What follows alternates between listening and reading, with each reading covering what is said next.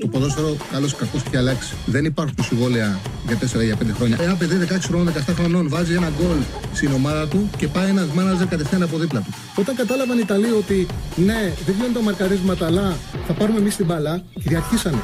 Το χέρι του βοηθού, το χέρι του το μόνο που μπορεί να κάνει να στηριχτεί και για να μην πέσει κάτω. Με το αριστερό και με το δεξί δεν το βάλει το χέρι.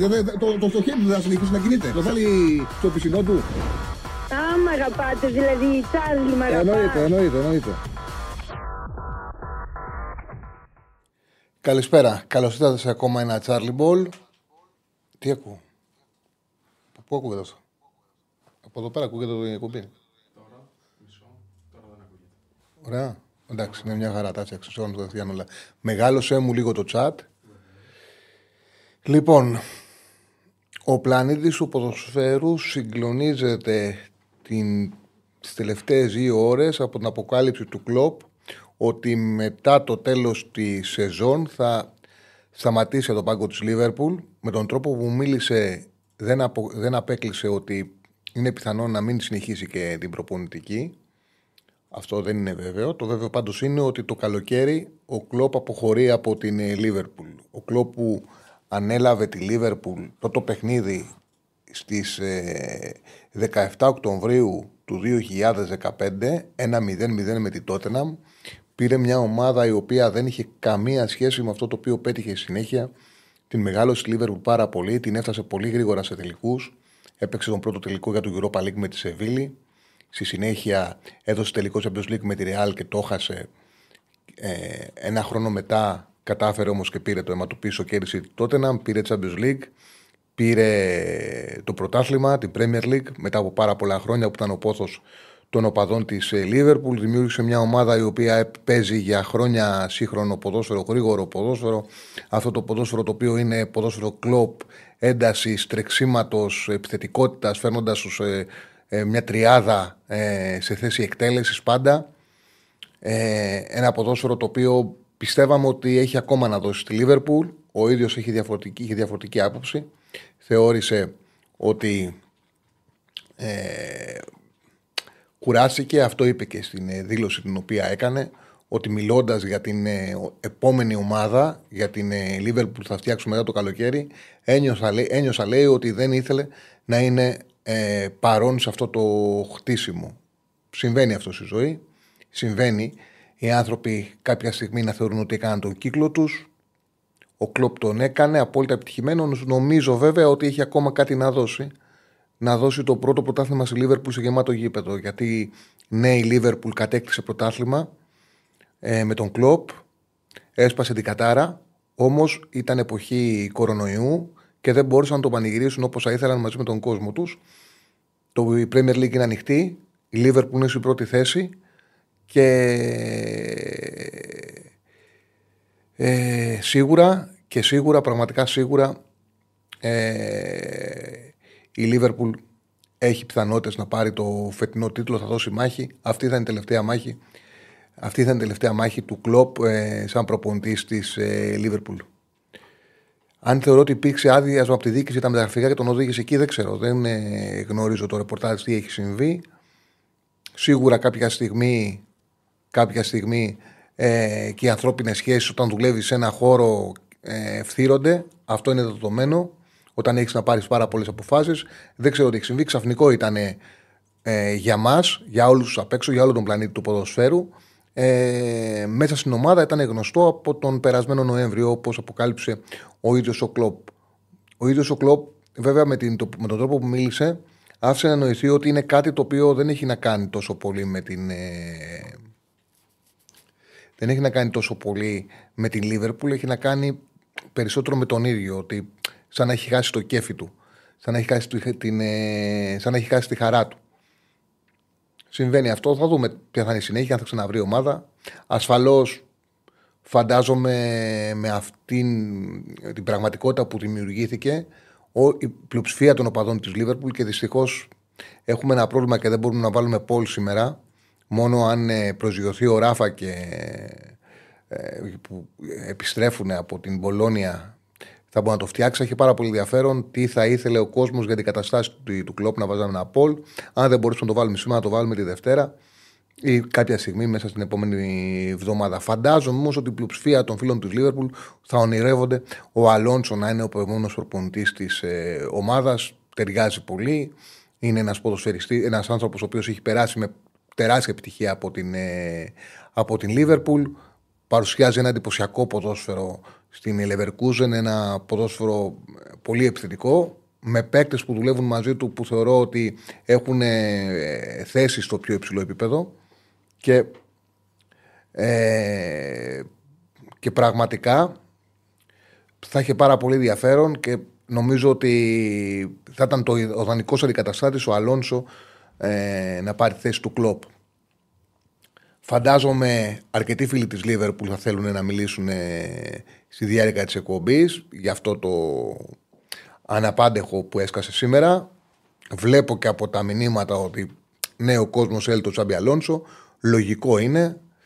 Μουρίνιο για Λίβερπουλ νομίζω ότι δεν ταιριάζει. Νομίζω ότι δεν θα τον ήθελαν οι οπαδοί της ε, Λίβερπουλ το Μουρίνιο. Τελείως διαφορετικό σε ποδοσφαίρο από, την, ε, από αυτό που έχει παίξει Λίβερπουλ. Ε, δεν νομίζω ότι κουμπώνει στον σύλλογο καθόλου. Δεν νομίζω ότι ούτε ο Μουρίνιο. Ο Μουρίνιος θα πήγαινε, αλλά δεν νομίζω ότι θα ήθελε η Λίβερπουλ προπονητή το Μουρίνιο. Είναι τελείως διαφορετική η προσέγγιση και αυτό που έχουν συνηθίσει οι φίλοι της Λίβερπουλ από τον Εκλόπ για να πάνε σε τόσο μεγάλη αλλαγή να πάνε στον ε, Ζωσέ Μουρίνιο. Δεν πιστεύω. Νομίζω ότι θα τον έβαζα στο Πόλ, αλλά νομίζω θα παίρνει πάρα πολύ ε, μικρό ποσοστό ψήφων.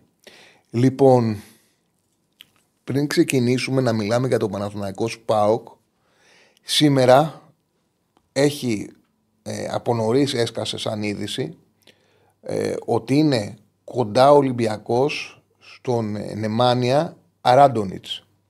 Αν τελικά αυτός ο ποδοσφαιριστής αποκτηθεί, είναι τέτοια τα στοιχεία. Το έγραψα και ένα κείμενο στους ε, μπεταράδες, στο site μας. Ε, έκανα μια ανάλυση για τον ε, ποδοσφαιριστή. Θεωρώ ότι είναι τέτοια τα στοιχεία του συγκεκριμένου παίκτη που αν αποκτηθεί, με μένα μου δείχνει ξεκάθαρα ότι πάει ο Ολυμπιακός να ετοιμάσει την επόμενη μέρα, την μέρα μετά τον Φορτούνη, την μετά Φορτούνη εποχή. Φορτούνη στο συμβόλαιό του τελειώνει και το καλοκαίρι. Εγώ επειδή από τα...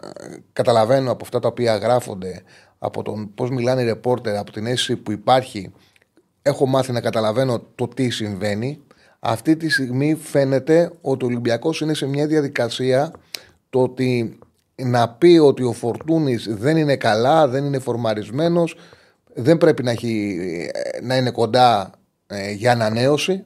Εγώ αυτό αντιλαμβάνομαι, αυτό βλέπω και θεωρώ πάρα πολύ πιθανό αν τελικά πάρουν και να παίξει τον ε, ε, Ράντονιτς, τον, Εμάλια, τον Εμάνια Ράντονιτς, να κοιτάξουν ε, να τον αντικαταστήσουν με έναν άλλο ποδοσφαιριστή που θα έχει αυτά τα, αυτά τα προσόντα και να ξεκινήσουν τη διαδικασία της επόμενης μέρας. Δεν αποκλείεται. Ο Λάσο Φορτούνης είχε μια τεράστια πρόταση στις αρχές σεζόν από τη Σαουδική Αραβία, που τελικά δεν μπόρεσε να πάει. Ήταν δύσκολη εκείνη η εποχή να τον αφήσει ο Ολυμπιακός να φύγει. Πείσει και να παραμείνει. Το συμβόλαιο του λίγη το καλοκαίρι. Το πιο πιθανό είναι ότι αυτή η πρόταση ε, αυτή η πρόταση να είναι ενεργή, οπότε δεν αποκλείω, ε, δεν αποκλείω να είναι και αυτή η τελευταία του σεζόν στον Ολυμπιακό. Αν είχα να διαλέξω, θα έλεγα ότι για εκεί πάνε τα πράγματα. Ε, να δούμε λίγο τι παίκτης είναι ο, Νεμάνια, ο Νεμάνια Ράντονιτς. Δείξε μου, ε, βγάλε λίγο το chat να δω ε, τις κάρτες που έχουμε ετοιμάσει. Ο Ράντονιτς είναι ένας παίκτης ο οποίος έχει ε, πολλά στοιχεία του φορτούνη. Έχει και τα δύο πόδια. Το καλό του πόδι έχει και τα, έχει και τα δύο του πόδια. Ε, το καλό του πόδι είναι το δεξί, παίζει από τα αριστερά, αλλά εκτελεί και δημιουργεί και με το αριστερό. Είναι ένας ποδοσφαιριστής ο οποίος ε, έχει την εξής ιδιαιτερότητα ότι ήταν από τις ακαδημίες της Παρτιζάν, αλλά δεν έπαιξε ποτέ στην Παρτιζάν στην πρώτη ομάδα. Έφυγε μικρός, πήγε στις ε, ακαδημίες Χάτζη στην Ρουμανία. Μετά, μετά η συνέχεια του ήταν να πάει στην ε, Ρώμα, να πάει στην Έμπολη. Πήγε σε αρκετές ομάδες μέχρι να πάρει την μεταγραφή ε, που έκανε στην Μαρσέιγ και από εκεί να αρχίσει η, η πραγματική του καριέρα σε υψηλό επίπεδο. Ε, να επιστρέψει, μάλλον στην, ε, να επιστρέψει μάλλον στην Σερβία, να πάει στη Τσουκαρίτσκι και μετά στον Ερυθρό Αστέρα. Στον Ερυθρό Αστέρα είχε μια σεζόν, μια γεμάτη σεζόν ε, με, ε, με καλά νούμερα και από εκεί και πέρα και από εκεί και πέρα κάνοντα, έκανε μία σεζόν στην Παρτιζάν έπαιξε, πήρε ποτάθλημα με τον Μιλόγεβιτ προπονητή ε, στα 20 του χρόνια, ήταν 20 χρονών έπαιξε τα προκριματικά 4, 8 ε, προκριματικά παιχνίδια πέτυχε 4 γκολ και ανάγκασε την δίκηση της Μαρσέικ να δώσει 12 εκατομμύρια ευρώ για να για να τον αγοράσει. Και από εκεί ξεκινάει η καριέρα του σε υψηλό επίπεδο που η αλήθεια είναι δεν έπαιξε ανάλογα με τις προσδοκίες. Ε, θα βάλουμε τις κάρτες σιγά σιγά. Ε, λοιπόν, λοιπόν, ο Ράντονιτς έχει τα εξής χαρακτηριστικά σαν ποδοσφαιριστής. Σε 152 συμμετοχές σε Μαρσέιγ, Χέρτα, Μπενφίκα, Τωρίνο, Εθνική Σερβίας και τα ευρωπαϊκά του, είναι 152 ε, συμμετοχές, τις οποίες έχει παίξει στα πρωταθλήματα. Γαλλία, ε, στο Σαμπιονά, στην Bundesliga, στην ε, Πορτογαλία, στην Τωρίνο τελευταία δύο χρόνια, κάποια διάσπαρτα ευρωπαϊκά και με την εθνική Σερβίας. Είναι 152 παιχνίδια αυτά, που σε αυτά τα μάτια μετρά 17 γκολ και 9 assist. Συνολικά στην καριέρα του έχει ε, περισσότερα και παιχνίδια και νούμερα.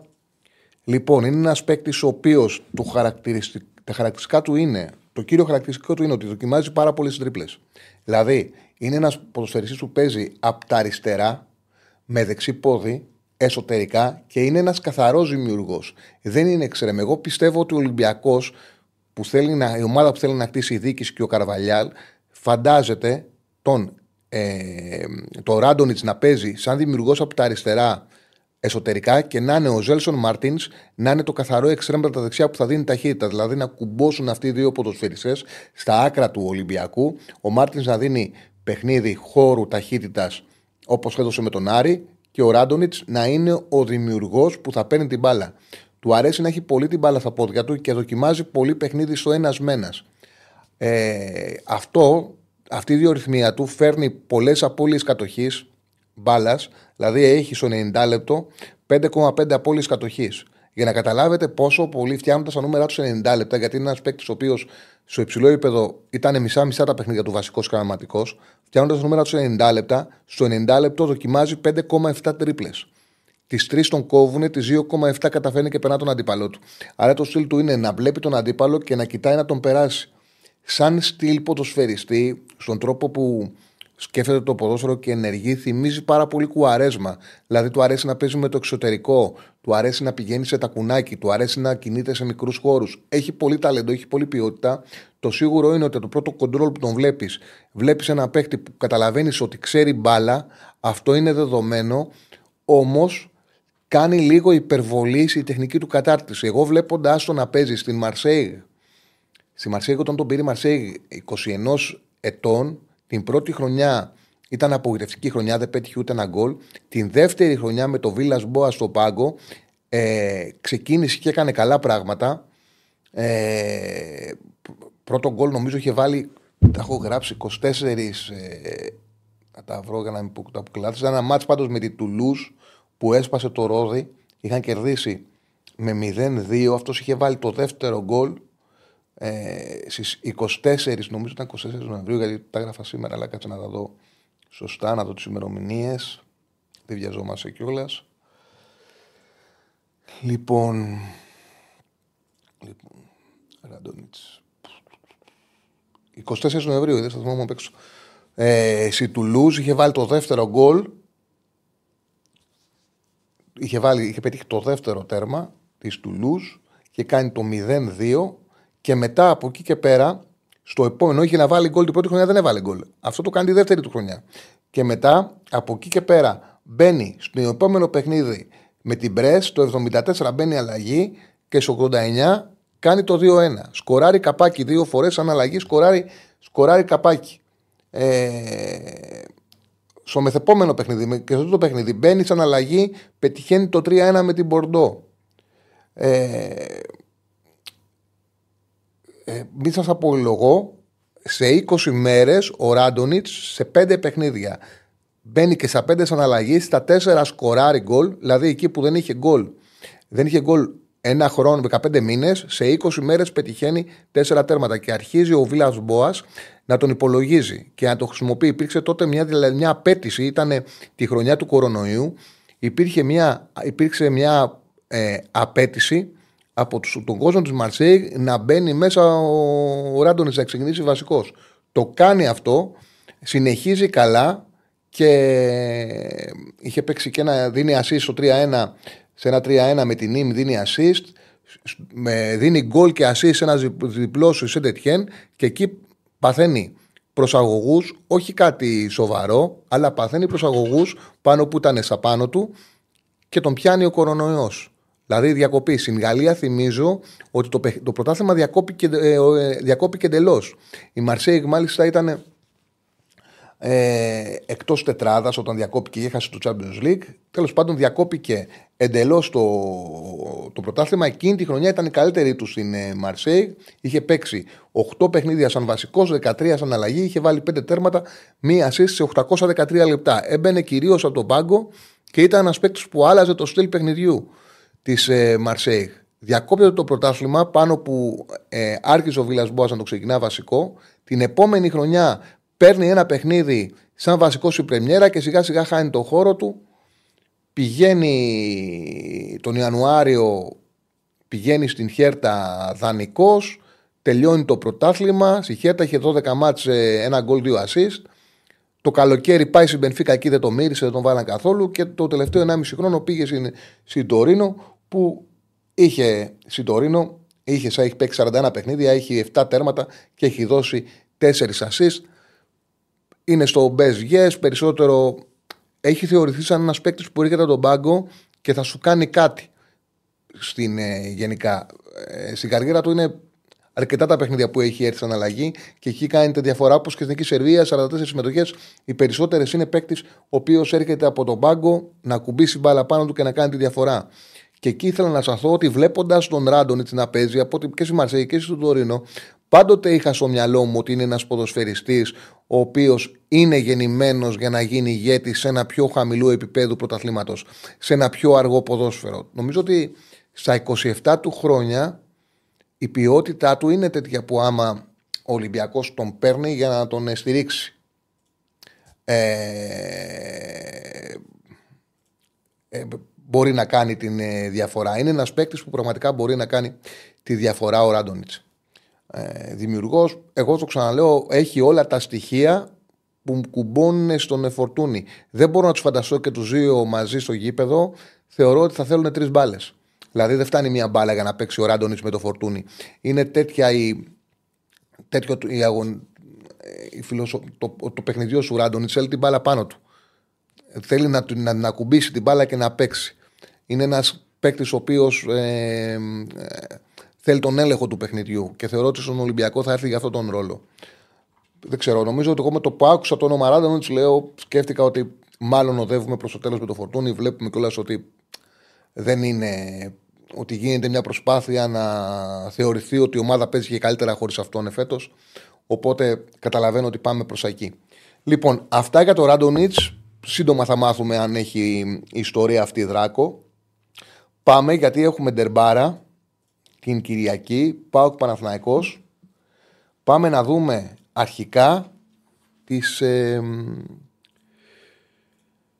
ε, όλοι αυτοί λέει ο φίλος που πήρε ο Ολυμπιακός ε, πότε θα παίξουν, μιλάμε για άλλη ομάδα. Θα δούμε. Κοίταξε να δεις. Ε, αρχικά ο, φαίνεται από, από τα ρεπορτάζ ότι ο Όρτα και ο Τσικίνιο λες, μπορεί και ο Τσικίνιο να, παίξει, να παίξουν άμεσα με το Παζιάννενα. Πάμε, ναι, πάμε στο, στο ντερμπι, στο παιχνίδι του, του Πάουκ με τον Παναθηναϊκό. Πάμε να δείξουμε πιθανές εντεκάδες και ρεπορτάζ.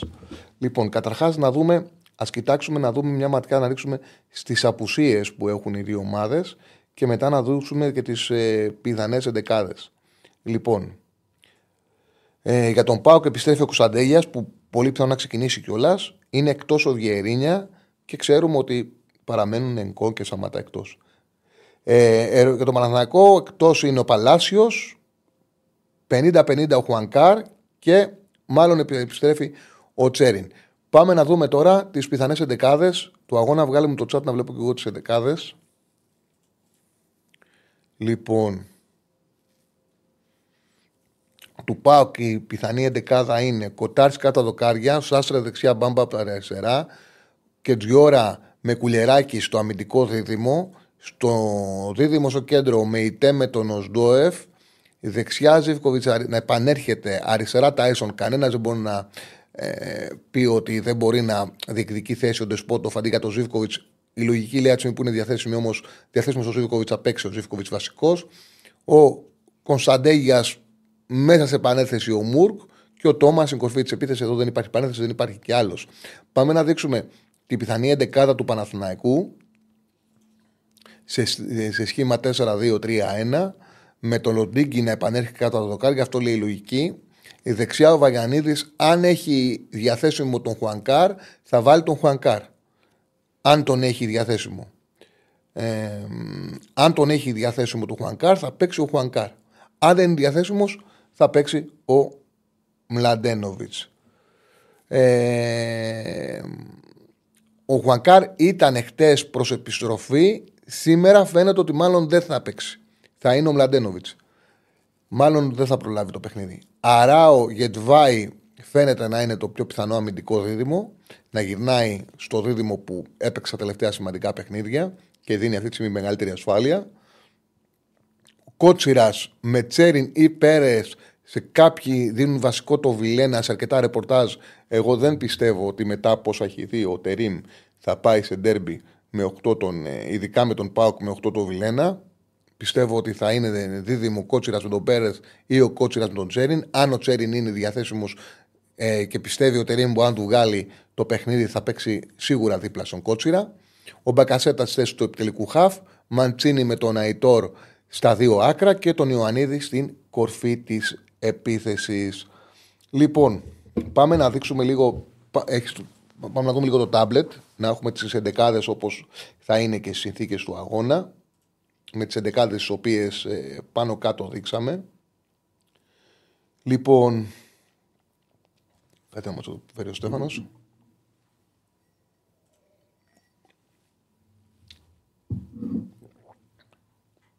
Κάτι έστειλε ο Ραφαήλ σου.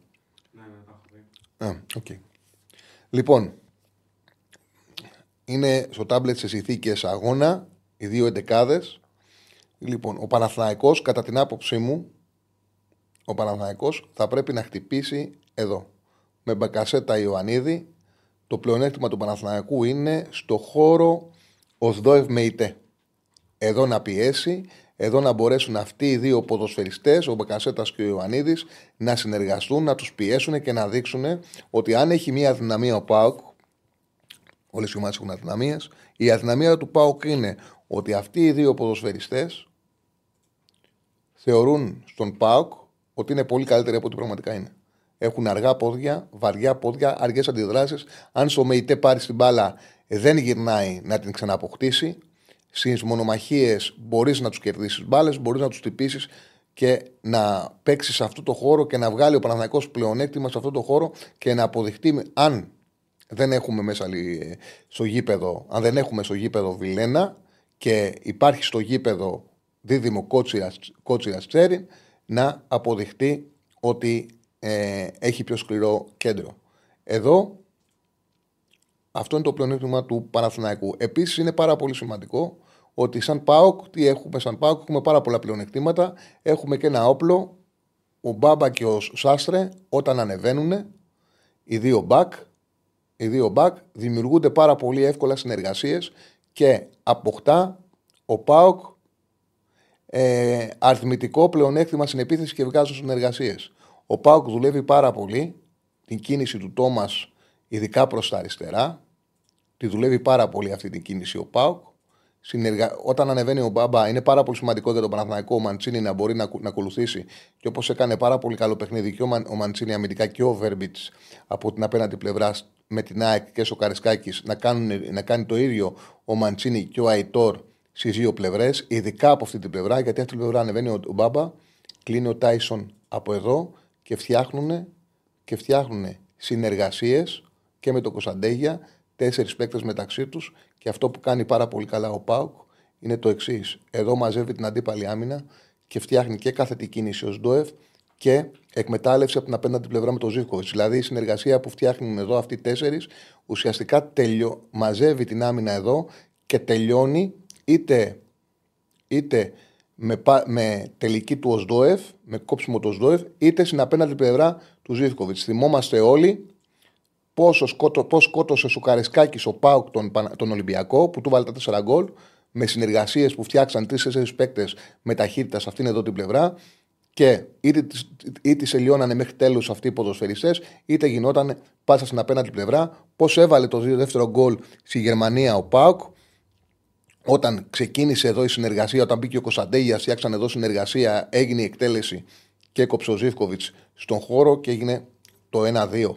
Γενικά, ο Πάουκ είναι μια ομάδα η οποία το τελευταίο διάστημα, ξαναφέρω σε ισορροπία την 11 τους, το τελευταίο διάστημα αυτό που κάνει πάρα πολύ καλά είναι να βγαίνει με ταχύτητα να βγαίνει με ταχύτητα και να χτυπάει πάνω στην τελευταία τετράδα άμυνας του, του αντιπάλου. Δηλαδή ο Πάουκ φτιάχνει γρήγορες επιθέσεις, αλλά οι γρήγορες επιθέσεις του Πάουκ δεν έχουν τη λογική να πάνε και να παίξουν στη πλάτη της άμυνας, όπως έκανε η ΑΕΚ με τον Γκαρσία. Δεν πάνε να παίξουν που άμα παίξεις ψηλά μπορεί να σου κάνουν, αλλά δεν πάνε να παίξουν μια πάσα προς τον Φορ, όπως έκανε η ΑΕΚ. Ο Πάουκ, η λογική τους είναι να απομονώσουν την τετράδα άμυνας με ταχύτητα να φτιάξουν και να φτιάξουν γρήγορες συνεργασίες γρήγορες συνεργασίες στις πλευρές με τρεις και τέσσερις ποδοσφαιριστές και να παίξουν και την άλλη πλευρά. Δηλαδή να απομο, απομονώνουν τους τέσσερις. Δηλαδή θέλουν να βγαίνουν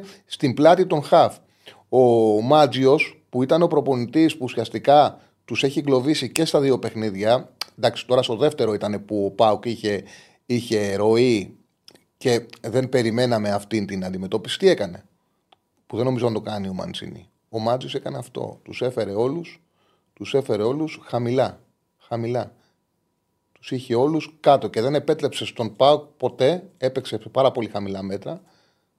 Με Ντάριντα, με, με τον Ντάριντα μπροστά από δύο κεντρικούς σκάφ και δεν επέτρεψε στον Πάουκ ποτέ να του ανοίξει την, ε, την τετράδα του. Έπαιξε πολύ compact. Πάρα πολύ χαμηλά. Πάρα πολύ χαμηλά. Ήταν πάρα πολύ κλειστός πάρα πολύ κλειστός και δεν επέτρεψε. Είχε και μέσα και τους μπακ, το Μοντόγια μέσα και δεν επέ... Αυτός, αυτοί εδώ κατεβαίνανε, οι εξτρέμ κατεβαίνανε και δεν επέτρεψε ποτέ. Δηλαδή είχε πάντα ο Πάουκ να παίξει τείχος. Δεν του επέτρεψε ποτέ του Πάουκ να παίξει ανάμεσα στις γραμμές. Ο Παναναναϊκό δύσκολα να πάει σε αυτό το στυλ. Αν χρειαστεί και έχει προβάδισμα, ίσως δεύτερο ημίχρονο να το κάνει. Πάντως, σε καμιά περίπτωση δεν πρέπει ο Παναθηναϊκός να αφήσει. Αν αφήσει ο Παναθηναϊκός τους παίκτες του Πάουκ να παίξουν πίσω από τους κεντρικούς σκαφ, θα έχει πάρα πολύ μεγάλο πρόβλημα και ο Πάουκ θα βγάλει την φόρα και την φόρμα που έχει όλο το τελευταίο διάστημα και κατώτερος σίγουρα αντιπάλου του τον Παναθηναϊκό τους βάζει πάρα πολλά γκολ. Όμως το έκανε με αυτόν τον τρόπο και στο Καραϊσκάκης.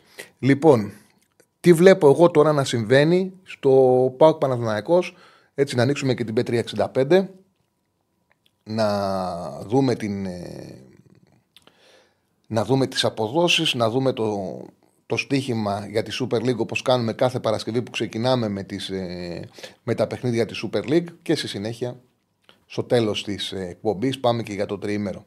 Λοιπόν, ξεκινώντας το derby με βάση με βάση ό,τι έχουμε δει με το Τερίμ και τον τρόπο που παίζει ο Πάουκ και εδώ θεωρώ πολύ δύσκολο και ο Παναθηναϊκός να μην βρει γκολ απέναντι στη τετράδα Κουλεράκης και Τζιώρα και ειδικά στο Μεϊτέ ω Ντόεφ από τη στιγμή που πήρε τον Μπακασέτα και ο Παναθηναϊκός έχει ξεκάθαρα παίκτη ανάμεσά τους, νομίζω ότι θα την τρυπήσει την άμυνα του Πάου και γκολ θα κάνει. Δηλαδή, πιστεύω ότι ο Πάου για να κάνει άσο πρέπει να βάλει over 1,5. Δεν αποκλείω να βάλει. Λέω όμως ότι για να κάνει άσο πρέπει να κάνει over 1,5. Τέρματα.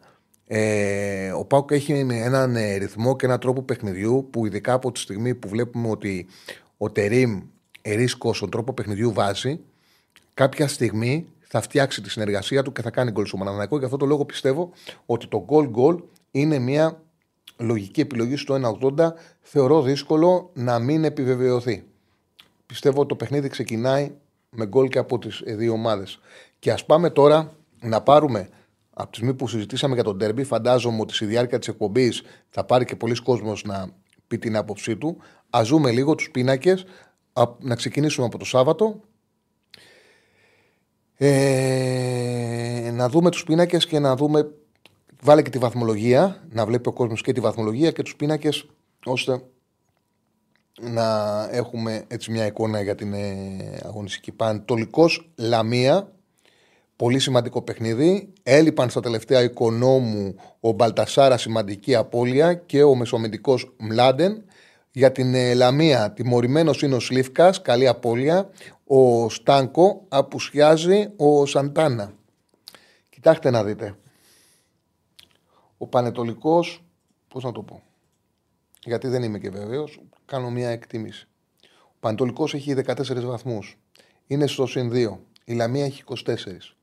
Υπάρχει μια παράδοση. Ε, η Λαμία στο Αγρίνιο τα τελευταία χρόνια στα play-off παίρνει πάντα αποτέλεσμα. Χ, διπλά, πάρα πολλά.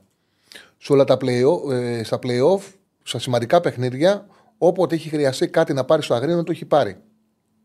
Τώρα και το Πανετολικός. Είναι δύο βαθμούς από την επικίνδυνη ζώνη. Η Λαμία είναι άνετη. Ευρώπη δεν θα βγει.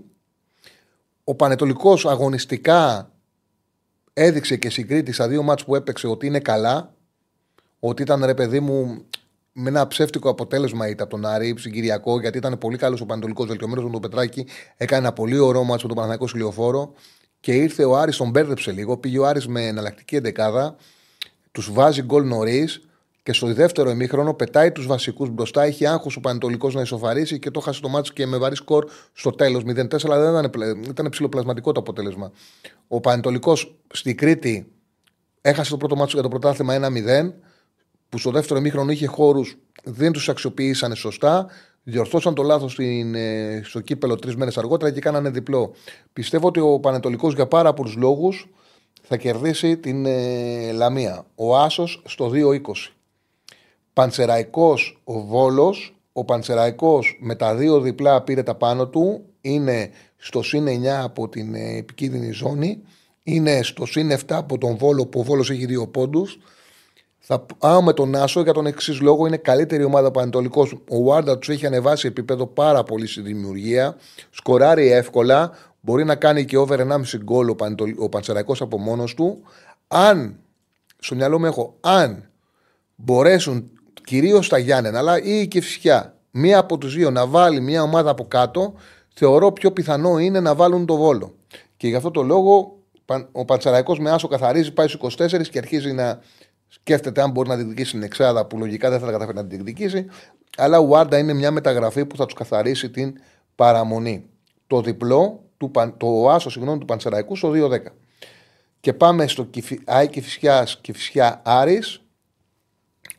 Λοιπόν, ε, η αλλαγή προπονητή σε συγκεκριμένη ομάδα, σε Κηφισιά, την έκανε Προσπάθησε ο Νίλσε να κάνει την Κυφσιά καλύτερη επιθετικά και την έκανε πιο ευάλωτη αμυντικά.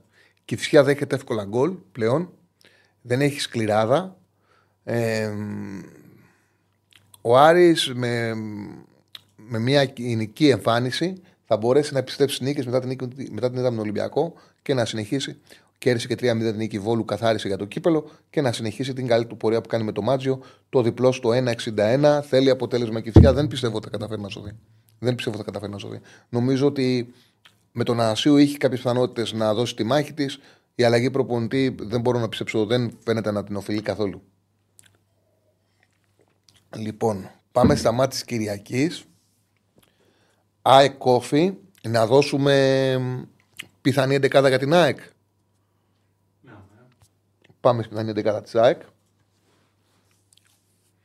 Λοιπόν, Στάνκοβιτς κάτω από τα δοκάρια. Να δώσουμε και τα τέτοια.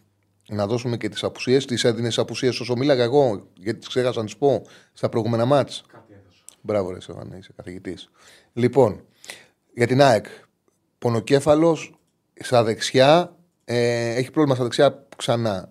Ο Ρότα είναι τιμωρημένος. Ο Σιντιμπέ μάλλον δεν προλαβαίνει. Ο Αθανασιάδης φρέσκο πρόβλημα, οκ δεν θα παίζει αλλιώς και ξανά εκτός ο Λιβάη. Λοιπόν, πάμε να δώσουμε για τον Όφη. Είναι ο Μπάουμαν σημαντική απουσία εκτός. Και ο Βούρος έχει κάρτες, όπως και ο Νέιρα, τρεις απουσίες και τρεις καλές. Πάμε να δώσουμε πιθανή δεκάδα για, τον, για την ΑΕΚ.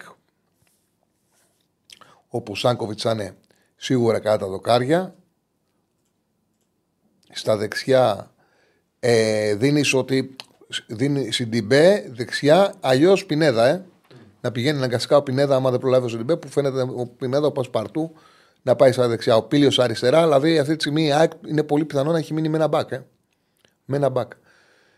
Βίντα Κάλεντς, το κεντρικό αμυντικό δίδυμο. Σιμάνσκι με Μάνταλος εκτός αν προλάβει ο Πινέδα που θα πάει στη θέση του Μάνταλου ο Πινέδα. Αν προ, προλάβει ο Σιντιμπέ που θα πάει στη θέση του Μάνταλου ο Πινέδα. Στα άκρα ο Γκατσίνοβιτς αριστερά, Λίον δεξιά. Τζούμπερ και ο Πόνσε στην κορυφή της επίθεσης. Νομίζω ότι με τον τρόπο που παίζει ο Όφη, η ΑΕΚ θα έχει μια εύκολη βραδιά και ένα, ένα εύκολο απόγευμα γιατί παίζει 4 η ώρα. Θα κερδίσει με ασχετικό χάντικα 1,5. Βάζει ρίσκο μέλ. Παίζει αρκετά ένα ποδόσφαιρο το οποίο δεν είναι έτοιμος Όφη να τον να το υπηρετήσει. Τον χτύπησε και ο Πανετολικός στο κύπελο. Ε, πιέζει ψηλά. Άμα πάει να πιέσει ψηλά την ΑΕΚ, ο Λίασον Λοιπόν, με ασιατικό χάντικα 1,5. Να δω τώρα πόσο δίνεται στην B365. Λοιπόν, ο Άσος με 1,5, 1,75. 1,75. Μια χαρά απόδοση είναι. Λοιπόν, πάμε Αστέρας Τρίπολης Ατρόμητος. Εξέτησε ο Μυριτέλο και επιστρέφει για τον Αστέρα και ο Καστάνιο. Τραυματίας ο, ο Παπαδόπουλο, βασικό ονοτοφύλακα, ξανά. Τιμωρημένος ο Αλάγκμπε, ο Μεσοαμυντικός. Για τον Αστρόμητο, για τον Ατρόμητο, επανέρχεται ο Τζαβέλας που τον ξεκούρασε με τον Παναθηναϊκό. Αμφίβολος ξανά ο Κούντε, που δεν έπαιξε προηγούμενα. Ε, και εκτός για τη θέση υποχρεώσεων και σκρίντα και ο μεσοεπιθετικός Καμαρά. Λοιπόν, λύθηκε η συνεργασία της ΑΚ με τον Μοχαμαντή. Έχουμε είδηση τελευταία στιγμής ε, μισό λεπτό. Γιατί εδώ έχουμε έχουμε συνεχίσει την Τουρκία, μάλιστα. Έχουμε είδηση που προέκυψε τώρα. Ο Μοχαμαντή αποτελεί παρελθόν από την ΑΕΚ. Το ανακοίνωσε ο Σύλλογος. Επίσημη ανακοίνωση. Ο Ιρανός Μπακ ε, συμφώνησε με την Αντάνα Ντέμιρ Σπορ για να συνεχίσει την καριέρα του. Δεν μπορώ να φανταστώ. Δηλαδή, ότι θα συνεχίσει η ΑΕΚ να μην παίρνει αριστερό μπακ. Πιστεύω ότι η ΑΕΚ θα κινηθεί για αριστερό μπακ. Θα δούμε. Πιστεύω ότι η ΑΕΚ πλέον πρέπει να κινηθεί.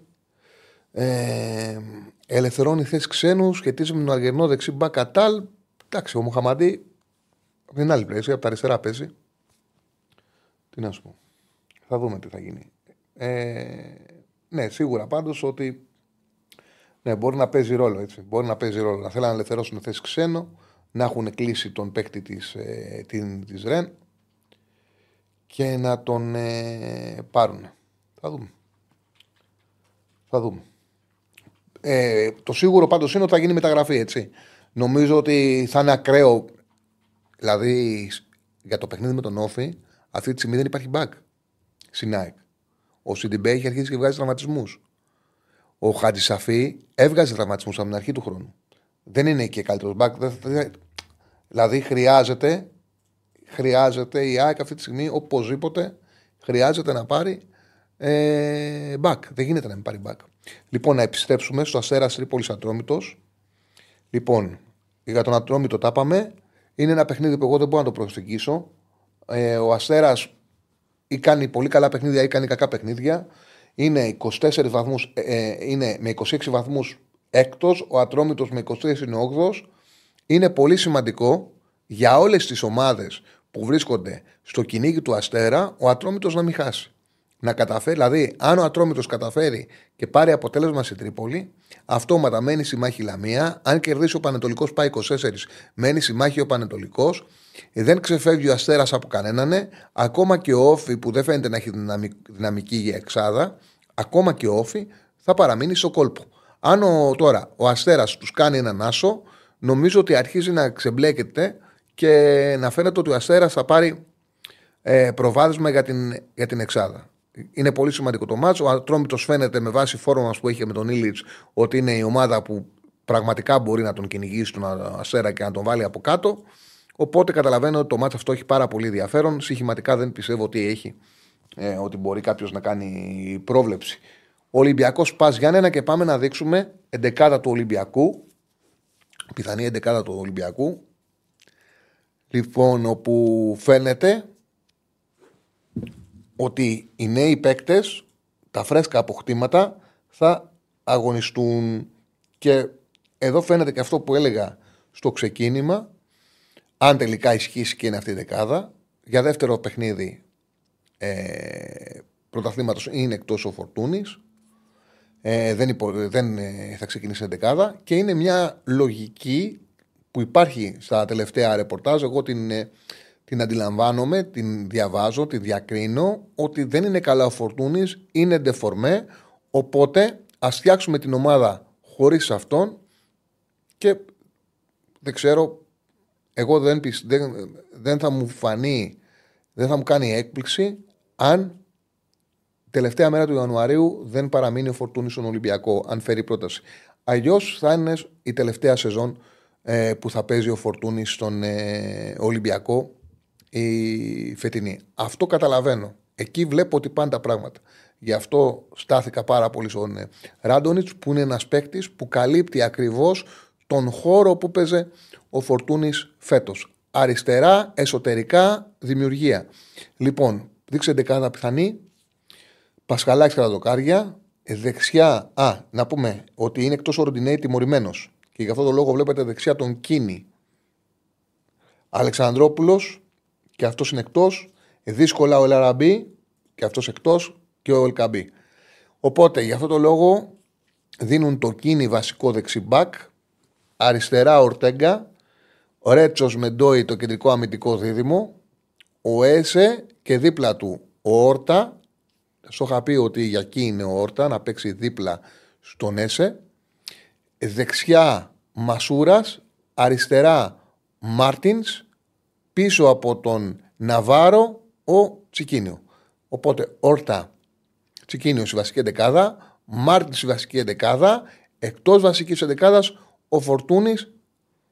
Αυτό δεν είναι το ρεπορτάζ. Θα δούμε αν θα είναι και πραγματικότητα. Αν αν ισχύσει, σημαίνει πολλά κατά την άποψή μου. Λοιπόν, Α, ναι, ναι. Άσος με θετικό χάντικα 1,5 δεν νομίζω να έχει κανένα πρόβλημα με τον Πα που έχει και τρεις καλές απουσίες. Λείπει ο Παντελάκης, λείπει ο Τζίνος, ο, Τζίνα, ο Τζίνο και ο Παμλίδης και θα παίξει με τον Αθανασίου του Αντοφύλακα. Έφυγε ο Κλέιμαν και ψάχνουν για τέρμα. Ε, στο 1,65 ασχετικό χάντικα 1,5 είναι μια χαρά απόδοση για τον Άσο του Ολυμπιακού και τον γκολ γκολ στο Πάκου Παναναναϊκό στο 1,80 Αυτές είναι οι δύο τριάδες. Η τριάδα του Σαββάτου είναι Πανετολικός Λαμία Άσος, Πασαρακό Βόλος Άσος και Φυσιά Άρης διπλό. Δύο χάτικα πασιατικά, 1,5 ΑΕΚ Κόφι και Ολυμπιακός Πασγάνα και οι δύο μάτια να κερδίσουν πάνω από ένα γκολ διαφορά και γκολ γκολ το Πάου Κόφι. Λοιπόν, αυτά. Νομίζω ότι υπάρχει κάτι που είχαμε ετοιμάσει και δεν έχουμε παρουσιάσει. Όχι, έτσι δεν είναι; Ε, νομίζω όχι. Ναι, νομίζω ότι όλα τα βάλαμε. Οπότε. Α, ο, ο, έχουμε μεταγραφή του Ολυμπιακού ανακοίνωσε τον ε, Moses Wright μέχρι το 2025 Ολυμπιακός. Εντάξει, δεν ξέρω τον πασχετικά, δεν ξέρω καλά τον παίκτη, δεν ξέρω καθόλου δηλαδή. Λοιπόν, αλλά να διαβάσω το διαβάσω το DNA. Λέει: Οι πυριώτε κατέβαλαν 70.000 ευρώ στην Μερκεζεφέντη, που είναι το, buyout, το, το buyout, την το μπάσκετ, ε, με 70.000 ευρώ. Buyout. Ο οποίος θα δέσει στο λιμάνι μέχρι τον Ιούνιο του 25. Τον πήραν και για ένα χρόνο ακόμα. Λοιπόν, ο Ράιτ μπορεί να αγωνιστεί Ευρωλίγκα. Είναι ενεργός, έχοντας αγωνιστεί έχουσα περίοδο σε πέντε μάτια Τουρκία. Την περασμένη χρονιά έπεσε Κίνα. Ε, ξεκίνησε στο Georgia Tech. Πέρασε δύο φορές από το NBA για λογαριασμό Dallas και Clippers. Η συνέχεια τον βρήκες στην Κίνα. Καλά, στην Κίνα είχε 12 πόντους 6,8 rebound σε 21 λεπτά συμμετοχής. Ε, ε, να δούμε τι έκανε. Συμμετείχε σε πέντε αναμετρήσεις της τουρκικής ομάδας Μερκε, Μερκεζεφέντη ο οποίος λέει 25χρονο σέντερ εκεί μετρούσε, εκεί έκανε όργια ε. 26,4 ε, πόντους, 8,4 rebound εντάξει Εντάξει, πιο χαμηλό επίπεδο σίγουρα, 2,06 ε, μάλιστα. Αυτή είναι η μεταγραφή του Ολυμπιακού. Ο Μπαρτζόκας ξέρει να παίρνει ξένους παίκτες. Θα δούμε αν θα βγει αυτή η επιλογή. Λοιπόν, το είπαμε για τον Μουχαμαντέ ότι φεύγει, παιδιά. Λοιπόν, 2-10-22-05-4-4-4 το τηλεφωνικό μας κέντρο. Καλύτερα βγαίνετε στον αέρα. Όποιος καλέσει θα βγει κατευθείαν. Έχουμε γραμμή. Με ενημερώνεις όταν πάρει ο πρώτος φίλος. Έχουμε, καν... Έχουμε κανένα νέο για τον Μοχαμαντή. Είπαμε ότι αποχώρησε, βγήκε επίσημη ανακοίνωση. Να πω το donate πρώτα, αν θες έφανε. Λοιπόν, ναι, ναι, θα την κάνω παιδιά την κλήρωση για το βιβλίο. Δεν έχει χάσει ούτε λεπτό εκπομπής από τις 17 ε, Αυγούστου, λέει ο φίλος ο Γιάννης Αντωνόπουλος, που μας δίνει 5 και 99 ευρώ donate. Με τιμάς πάρα πολύ. Ε, αν θα γίνει κλώση για το βιβλίο, θα γίνει κλώση για το βιβλίο. Έχει φύγει ο Ράφα, έχει πάει στην Πολώνια και μας έχει αποσυντονίσει. Θα γίνει, νομίζω στην επόμενη εβδομάδα θα την κάνουμε. Λέει, την κλήρωση για το βιβλίο που πραγματικά αξίζει να το διαβάσετε. 11 πάσες. Ναι, μιλάγαμε με τον Πιζάρο. Για τον Πιζάρο μιλάγαμε τη ΣΑΕΚ με τον Στέφανο. Ο οποίος είπε στον αέρα, εκτός αέρα, ότι είναι η ώρα του να αποδεσμευτεί. Και αυτό που του έλεγα είναι ότι κάθε του παιχνίδι ήταν χειρότερο από το προηγούμενο. Δηλαδή, το καλύτερο του παιχνίδι ήταν το πρώτο που θυμάμαι με το Παντσεραϊκό. Όπου ξεκίνησε και ήταν καλός. Και μετά κάθε φορά που τον βλέπαμε, ήταν και λίγο χειρότερος από ό,τι τον ε, πρωτοεμφανίστηκε. Καμία βελτίωση, καμία πρόοδος. Τέλος πάντων, δεν έδωσε αυτά τα οποία περίμενε ο Αλμέδα που δεν τον είχε πάρει για βασικό, τον είχε πάρει για μια λύση από τον πάγκο, αλλά δεν νομίζω ότι έδωσε καθόλου ε, πράγματα στην ομάδα. Πάμε στο πρώτο φίλο που κάλεσε για σήμερα. Χαίρετε. Ναι, εγώ είμαι. Εσύ είσαι φίλο μου. Καταιγίδα, στο μυαλό μου ξέσπασε μόλις σε είδα. Καταιγίδα, το κορμί μου σκίζει φτερή λεπίδα.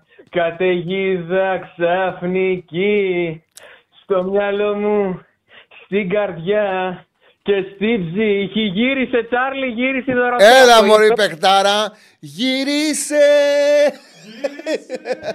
Άντε, μπράβο. Λοιπόν, το είπες, πήρα τηλέφωνο γιατί είχες πει στην πρώτη εκπομπή όταν γυρίσει να σε πάρω να σου πω ότι δικαιώθηκε. Είσαι μεγάλος, είσαι μεγάλος. Έκανε συνταγή Τσάρλι; Ναι, περίμενα, περίμενα. Δεν ε, έκανα μωρή παιχτάρα. Έτσι είναι, έτσι είναι. Περίμενα. Ναι. Και ήρθε εκεί, τη στείλανε και κάτι εκπομπές που είχα πάρει τηλέφωνα, κάτι αυτά. Ναι. Λέει: Παίρνεις τηλέφωνο τους ταλαιπωρείς τους ανθρώπους εκεί, τραγουδάζεις, δεν ξέρω τι κάνεις. Ναι. Έρχομαι, λέει, ε, και πήρε τα πράγματα και ήρθε τώρα. Τώρα έχει πάει σπίτι να μαζέψει κάτι άλλα πράγματα. Φοβάμαι μείνει εκεί πάλι βέβαια, δεν ξέρω, θα δούμε. Άμα... Okay, θα σου έρθει. Θα σου έρθει. Εντάξει, άμα, ναι, άμα δεν έρθει θα ξαναπάρω σε Λέων και θα αρχίσω τα τέτοια πάλι. Σαν όριμο ε, φρούτο σου σκασέ. Τι; Σαν όριμο φρούτο σου σκασέ, δηλαδή. Μπράβο, ήρθες ακριβώς όπως το είπε, Τσάρλι, όπως το είπε έγινε. Ναι. Στο δίνω αυτό. Θα στείλω γλυκά, πες στο Στέφανο να μου πει τι γλυκό θέλει να στείλω. Γιατί με βοηθήσατε. Είσαι μεγάλος, είσαι μεγάλος. Λοιπόν, είσαι αυτά θα θέλω να συνεχίσει. Εγώ που πω μπάλα δεν ξέρω, πείτε εσεί εκεί τα δικά σας. Εγώ γι' αυτό πήρα. Άντε, γεια. Γεια σου, φίλε. Γεια σου, φίλε. Ωραίο, ε. Τι ζήσαμε. Πω, ωραίο, ωραίο, μπράβο, μπράβο, μπράβο. Λοιπόν, πάμε στον επόμενο. Πάμε στον επόμενο. Χαίρετε. Καλησπέρα. Καλή, καλησπέρα. Καλησπέρα, φίλε. Ε, με, με έχεις μάθει, έτσι; Ε, μήπως ε, πρέπει, να, βάλω- εννοείται. μήπως, μήπως πρέπει να βάλω μπρος και εγώ ψευδόνυμο, γιατί άκουσα βιντρίνιο, άκουσα. Όχι. Τι μ' άρεσε το βιντρίνιο. Ωραίο, ωραίο ήταν το βιντρίνιο. Το κλέαρχος είναι ιδιαίτερο. Δηλαδή, σε... Το κρέας είναι ιδιαίτερο. δεν σε λένε δεν- Γιώργο, ρε παιδί μου, Γιάννη και να Ναι, ρε, χρειάζεσαι παιδί. ψευδόνυμο. Εν Κλέαρχος. τω μεταξύ, ξέρεις, όταν, όταν ήμουν πιτσιρικάς, στο σχολείο ντρεπόμουν με το όνομα που είχα. Αλλά όταν μεγάλωσα, κατάλαβα την αξία του. Όχι, ρε, ωραίο όνομα. Ωραίο όνομα. Ε, το chat φτιάξαμε, Λοιπόν. Στέφανε. Με βάση. Πρέπει καταρχάς πρέπει να ευλογήσει τα γένια. Αν θυμάσαι, σου είχα πει ότι ο, ο, Γευ, ο Γετβάη, Γεβδάη, ε, τέλος πάντων. όπως Ναι, λέγεται, ναι, ναι, βλέπω Γετβάη. Και εγώ όπω μπερδεύεσαι κι εσύ. Λοιπόν, ε, θυμάσαι, αν σου- σου είχα πει ότι όταν θα πάει δεξιά, δεν θα είναι, ε, ξέρεις, ο παιχταράς, αλλά δεν θα είναι και αυτό το, αυτό το μαύρο χάδι που είναι στα αριστερά. Να σε διακόψω 15 δευτερόλεπτα. Ο, Ναι. Θα σου πω. Ο Γετβάη στη Leverkusen έπαιζε και δεξί μπακ. Είναι περίεργο που ο Γιωβάνοβιτς, ενώ έβλεπε και το έλεγε και ο ίδιος μέσα στην ομάδα ότι δεν βολεύομαι αριστερά, είναι τόσο δύσκολος να βγει από τα κουτάκια του που δεν τον έβαλε ποτέ τον κακομοίρη δεξιά και τον ταλαιπωρούσε μόνιμα παίζει αριστερό στόπερ. Εγώ αυτό που έλεγα τότε, έλεγα: Οκ, ρε παιδί μου, αλλά δεν είναι και τόσο ακραίο να σε βάλουμε ανάποδο πόδι από τη στιγμή που παίζεις με, τον, με έναν παίχτη που δεν βολεύεται και αυτός αριστερά για να παίζει όσο άσχημα. Πράγματι όμως, πράγματι, στα παιχνίδια που έχει παίξει δεξί στόπερ, ε, δεν είναι τόσο εύκολος ο λάθος και φαίνεται ότι ο ίδιος έχει μεγαλύτερη αυτοεπίθεση. Εγώ θα σου πω, μα, μα με την εικόνα που είδα, είναι τόσο αισθητή η βελτίωση από, από, αριστερό, από αριστερός κεντρικός αμυντικός σε δεξής, είναι τόσο αισθητή η βελτίωση δεδομένου το πόσο κατεστραμμένη ήταν η ψυχολογία του και η αγωνιστική του εικόνα εδώ και ένα εξάμεινο, όπου μπορώ να σου πω ότι ίσως, ίσως η εικόνα που έχουν ότι στην καλή του κατάσταση ίσως να είναι και στα ίδια επίπεδα με το Σέγγεφελτ, ίσως και λίγο καλύτερος. Mm-hmm. Με δεδομένο ότι έχει, έχει και καλύτερη τεχνική κατάρτιση, τσουλάει την μπαλά λίγο καλύτερα. Ξέρω ότι είναι, η λογική είναι ότι εντάξει, δεν μπορεί να παίζει δεξί, δεξί κεντρικό αμυντικό και να μην μπορεί να παίξει αριστερός. Σε αυτό όμως με συγχωρείς, θα διαφωνήσω λίγο. Γιατί θα διαφωνήσω; Ρε παιδί μου, έκανε λάθη Γιατί- μόνος του ο, τέτοιο. Καταλαβαίνω Δεκτό, ότι. δεκτό, δεκτό, Αυτό δεκτό. λέω. Αλλά ε, για, για, βάλε, για βάλε τον εαυτό σου να είσαι κάτι ανάμεσα σε δεξί μπακ και δεξίς κεντρικός αμυντικός και να παίζεις τελείως στην άλλη πλευρά. Μπορεί Ε, να μην- δεν- να μην το θέλει να το κάνει. δεν τον Μπορεί έβαλε- να μην βολεύεται. Δεν τον έβαλε αριστερό μπακ. Τον έβαλε ε, αριστερό στόπερ σε, δί- σε δίδυμο. Αλλά είναι φανερό, είναι φανερό ότι τον επηρεάζει. Εγώ ξέρω, έχοντας μιλήσει με προπονητές, ότι μου λέγανε το εξής: Ότι είναι πιο εύκολο ένας παίκτης στα δεξιά να παίξει στα αριστερά, σαν μπακ ή σαν ε, στόπερ, από ότι να παίξει ο αριστερός στα δεξιά. Για τον εξής λόγο, ότι λένε ότι οι αριστεροπόδαροι είναι πιο δύσκολα δεξιόστροφοι. Ενώ οι δεξιοπόδαροι είναι πιο εύκολο να, πάνε, να, να, να στρίψουν από τα αριστερά. Και είναι πολλοί αριστεροπόδαροι, οι οποίοι, ειδικά οι αμυντικοί που είναι πιο βαριά κορμιά, που δεν τους ταιριάζει να παίζουν από την απέναντι πλευρά. Εντάξει, ο Γετβά είναι μια περίπτωση α, αντίστροφη. Δηλαδή είναι δεξιοπόδαρος και Λοιπόν. δεν μπορούσε να παίξει καθόλου από την αριστερή πλευρά. Ε, ήταν- νομίζω ότι είχε τεράστιο πρόβλημα. Ρε παιδί μου, αυτοπεποίθησης. Έκανε πολύ εύκολα το λάθος. Ενώ τώρα αυτό δεν λέω ότι είναι ασφάλεια ο Γετβάη, αλλά ε, στάθηκε. Έπαιξε συνεχόμενα παιχνίδια και στάθηκε. Λοιπόν, ε, με, πρόλαβε, με πρόλαβες ακριβώς αυτά τα οποία θέλω να πω. Αλλά θα, σου- για να το συμπληρώσω αυτό για το, για το Γετβάη, είναι το εξής. Ότι ε, ας υποθέσουμε ότι ο άλλος γνωρίζει ότι είσαι δεξιο. Όχι, ας υποθέσουμε, γνωρίζει 100% επιτιθέμενο ότι είσαι δεξιοπόδαρος. Εάν εσύ έχεις κλιματική ψυχολογία, τι είναι το πιο εύκολο πράγμα να κάνει; Να, να σε πάει στο ανάποδο σου πόδι και να σε περάσει. Ή να, ή να σε οδηγήσει να σου κάνει κίνηση, ακόμα και την πάσα του να την κάνει προς το ανάποδο σου πόδι, γιατί ξέρεις θα γκελάρει. Μμμ. Λοιπόν, αυτά μπορεί να είναι μικρά πράγματα, δεν είναι όμως και τόσο μικρά, γιατί σε όλα τα αθλήματα ο άλλος τους αδυναμεί ω διαβάσει. Για να σε χτυπήσει ακριβώς εκεί, να σε εξέσει ακόμη περισσότερο. Ναι. Λοιπόν, ε, αυτό που επειδή σε άκουσα που μου είπες, ε, που είπες χθες για τον, ε, για τον Ούγκο. Δεν μπορώ να κρίνω, δεν μπορώ να κρίνω έναν ποδοσφαιριστή ε, ε, για τις τοποθετήσεις του στο γήπεδο και το κατά πόσο εκτίθεται από αυτές επειδή ακριβώς δεν έχει προπονηθεί με μια ομάδα. Μπορώ όμως να κρίνω ατομικά και τεχνικά χαρακτηριστικά. Ξέρεις που το πάω. Η πάσα που έβγαλε, εμένα μου θύμισε Μάλιουσον. Μμμ.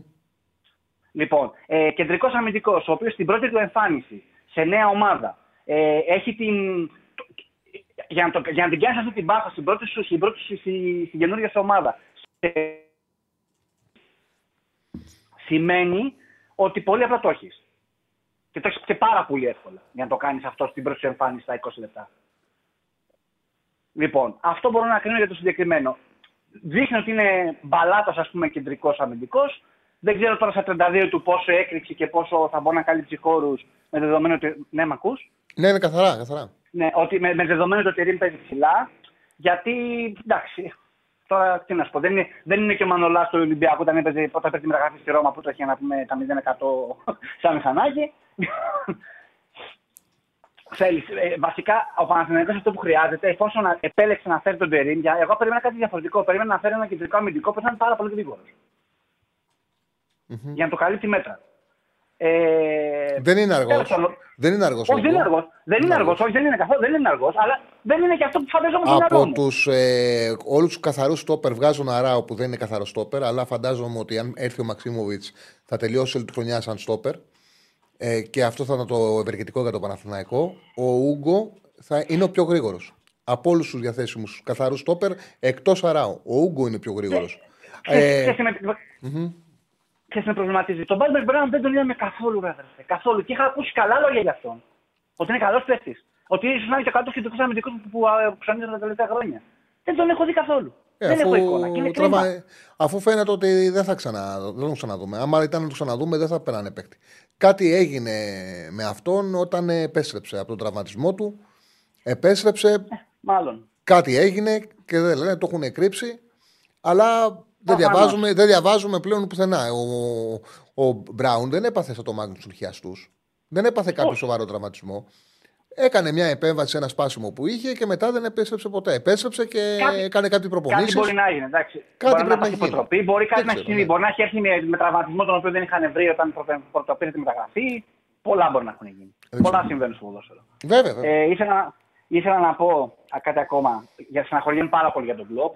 Πάρα πολύ. Είναι, προσ- ε, κατα- αναγνωρίζω ότι ο Γκουαρδιόλα έχει επηρεάσει το σύγχρονο ποδόσφαιρο όσο κανένας άλλο τα τελευταία 10 χρόνια. Όμως για μένα ο Κλοπ είναι αδυναμία. Ε, και ο Κλοπ με τη δική του φιλοσοφία παρουσίασε έναν διαφορετικό σύγχρονο κόσμο. Γιατί θα ήταν πάρα πολύ το βα- βαρετό το ποδόσφαιρο αν όλοι αντιγράφανε τον ε, Γκουαρδιόλα και δεν υπήρχαν και προπονητές, παράδειγμα Αλμέιδα, να πηγαίνουν σε κάτι το οποίο είναι πιο γρήγορο, με πιο άμεσο, όπως το ποδόσφαιρο που παίζει ο Κλοπ. Δεν λέω ότι το υπάρχουν- ποδόσφαιρο του υπάρχουν Γκουαρδιόλα κάποιοι δεν είναι καλό. Δεν είναι Δεν καλό. υπάρχει μόνο. να αλλά σου δεν πω μπορεί να κάτι, έχει. δεν είναι, δεν, ναι, είναι, δεν μπορεί να έχει ένα ποδόσφαιρο. δεν, δεν είναι μόνο κλοπ. Βάλε και το Σιμεώνε. Και ο Σιμεώνε διδα- διδάσκεις ένα, μια σύγχρονη μορφή ε, ποδόσφαιρου, ας πούμε. Άλλος ε, είναι, σε ένα πιο ποδόσφαιρο αμυντικό. που. Ναι, δεχτώ, ναι, αλλά σε σύγχρονη μορφή. Γιατί ναι, αμυντικός, αμυντικογενής είναι και ο Μουρίνιο, αλλά είναι παρασυμένο. Ναι, ναι, ναι, ναι, δεν διαφωνώ. Δεν διαφωνώ. Απλά θέλω να πω ότι ο Κλοπ έβαλε ένα, ένα, έχει βάλει έναν άλλον επιθετικό δρόμο στο ποδόσφαιρο από τον Γκουαρδιόλα και ουσιαστικά από πλευράς ε, εξέλιξη είναι αυτοί οι δύο. Ο Σιμεώνε είναι ο άνθρωπος ο οποίος κράτησε ψηλά τη σημαία του ότι μπορώ να νικήσω παίζοντας και άμυνα, μπορώ να νικήσω και καταστρέφοντας ε, για πάρα πολλά χρόνια. Φέτος προσπαθεί κάποιο να το αλλάξει και να γίνει πιο επιθετικός αυτό και έχει λίγο. Του έχει στοιχήσει αμυντικά σε κάποια παιχνίδια και Κοίτα, φαίνεται. κοίτα, κοίτα, κοίτα να δεις. Εάν ο Σιμεών είχε και το υλικό που είχαν, που έχουν οι υπόλοιποι, ε, θα είχε κάνει και αυτό Σίγουρα, σωστά πράγματα. Δεν σίγουρα. έχει το ίδιο υλικό, αλλά δεδομένου του σε τι ομάδα βρίσκεται, σε μια μικρομέγαλη ομάδα, καταλαβαίνετε τι θέλω να πω, ε, καλός είναι. Α, α, α, δώσ' του, δώσ' του, ας πούμε, τη, το budget, ξέρω εγώ, τη, τη, της Manchester City, να δεις τι ομάδα θα κάνει. Μπορεί να το φτάσει στο δικό του μοντέλο. Λοιπόν, και για να κλείσω, εύχομαι καλή τύχη στη- στα κυριακάτικα μάτς για όλες τις ομάδες. Ε, Πραγματικά ανυπομονώ να δω πού θα καταλήξει το μάτς με τον Μπάουκ. Θέλω πραγμα... Είμαι απίστευτα περίεργος να δω πώς θα λειτουργήσει ο Παναθηναϊκός. Και, για να... Α, και κάτι τελευταίο για να κλείσω, ότι απαράδεκτο να κράζουν τον Ιωαννίδη γιατί πήρε μια εκτέλεση πέναλτη η οποία απλά δεν, δεν τους άρεσε επειδή απλά δεν μπήκε. Γιατί άμα έμπαινε θα λέγανε Θεέ Ιωαννίδη. Και απαράδεκτο για μένα, επειδή σε άκουσα χθες που έκραζε στον, ε, το Μαντσίνη, ε, εντάξει, απαράδεκτο που έκανε ο Μαντσίνη, με συγχωρείς. Δεν είναι απαράδεκτο αυτό που έκανε ο Μπερνάρ σε δύο φάσεις να κάνει τελείωμα λες και είναι β' τοπικό. Μα είναι δυνατόν να βγαίνει στη μικρή περιοχή για κεφαλιά και από την πρεμούρα σου, από την πρεμούρα σου να πηδήξεις γιατί σε τάπας, πηδάς παραπάνω και σε βρίσκεις μπάλα στον αυχένα. Τι να Ναι. πω, δηλαδή δεν μπορεί να παίρνεις 2,5 εκατομμύρια να είσαι επαγγελματίας ποδοσφαιριστής, να βγαίνεις στη μικρή περιοχή και να μπορεί να κάνεις έστω τελείωμα. Ναι. Τι να πω, είναι να φρίξεις. Τέλος πάντων, αυτά. Ελπίζω ότι. στο- Α, και, και αυτό, και γεια σας. Ότι. sorry. Ότι ο, πιστεύω ότι στο συγκεκριμένο μάτι του Παναθηναϊκού, τουλάχιστον επιθετικά, ήταν το καλύτερο παιχνίδι του Παναθηναϊκού. Μπορώ να σου πω από, την, από κάπου το, από τα μέσα των ομίλων του, του Europa. Επιθετικά ήταν καταπληκτικός ο Παναθηναϊκός. Έκανε τρομακτικές ευκαιρίες. Είναι αυτό που λέμε το γύρω το γήπεδο. Στο δεύτερο ημίχρονο, ειδικά για ένα 20 λεπτό. Τι δεν το κάνεις όμως, αφού δεν τα βάζει. Μιλάμε αναπο, αναποτελεσματικός μέχρι εκεί που δεν πάει. Αυτά. Καλή συνέχεια. Ε, ευχαριστώ, ευχαριστώ. Λοιπόν, τώρα θέλω να πω κάτι. Το... Τέλος πάντων. Άσο, άσο. Πάμε στον επόμενο. Χαίρετε. Καλησπέρα. Γεια σου Τσάρλι, καλησπέρα. Καλησπέρα, Στέφανος φίλε. από μου. Θεσσαλονίκη. Ε, έλα, πάω κάρα. Πάω κάρα, πάω κάρα. Τι γίνεται, καλά είσαι; Τι βλέπεις για την Κυριακή, μια χαρά είμαι. Τι βλέπεις την Κυριακή; Τσάρλι, θα σου πω τι βλέπω για την Κυριακή. Δεν έβλεπα σαν πάω στα ντέρμπι ποτέ αισιόδοξα πέρα από τη χρονιά που πήραμε double. Ποτέ. Δεν πάω να παίζει την καλύτερη μπάλα πάω ναι. Στα ντέρμπι πάντα δυσκολευόμουν να πω ότι ξέρεις κάτι, ρε φίλε, το πιστεύω, αύριο θα κερδίσουμε. Ποτέ. Δεν, ε, δηλαδή και στο, δεν, δεν ξέρω, δεν το έχω. Έχω ένα έτσι άγχος εισαγωγικά με τα ντέρμπι. Δεν μπορώ ποτέ, δεν είμαι ποτέ έτσι σίγουρος, δεν έχω ποτέ αυτή την πεποίθηση ότι αύριο θα πάω, θα πάω να κερδίσω. Οπότε δεν ξέρω, δεν... δύσκολο. Περίεργο μάτς. Δεν τον έχουμε δει και τον Τερίμ πάρα πολύ. Δεν ξέρω. Δηλαδή υπάρχουν. Δεν ξέρω πώς θα το αντιμετωπίσει ακριβώς το μάτς. Θα ρισκάρει να παίξει την άμυνα ψηλά, δεν θα ρισκάρει. Ποια θα είναι η εντεκάδα. Δεν ξέρω. Αλλά μιας και είπαμε τώρα για Τερίμ και Παναθηναϊκού, με αυτό ήθελα να ξεκινήσω κιόλας με τον Μπακασέτα. Επειδή είδα και το μάτς με τον Ατρόμητο, σαν λέω Μπακασέτας είναι σαν να έχεις πάρει ένα παιχνίδι του Παναθηναϊκού που έπαιζε ο Μπερνάρ στο 10, να έχεις πάει στην ταχύτητα αναπαραγωγής του βίντεο και να το έχεις βάλει επί 4. Σωστό. Οι μεταβιβάσεις του είναι τόσο άμεσες. Τόσο άμεσες. Έχει έρθει ένας ε, παίκτης πολύ εξελιγμένος από αυτόν ε, που έχει φύγει. Τρομακτική αυτοεπίθεση. Πολύ καλό κοντρόλ. Πολύ άμεση πάσα. Ε, βελτίωση σε δημιουργία. όχι, είναι- είναι εκτέλεση απ- βλέπει, είναι- το, το τέρμα το βλέπει βαρέλι. Είναι μια τρομερή μεταγραφή. Τρομερή μεταγραφή για τον Παναθηναϊκό και θα παίξει ρόλο πολύ.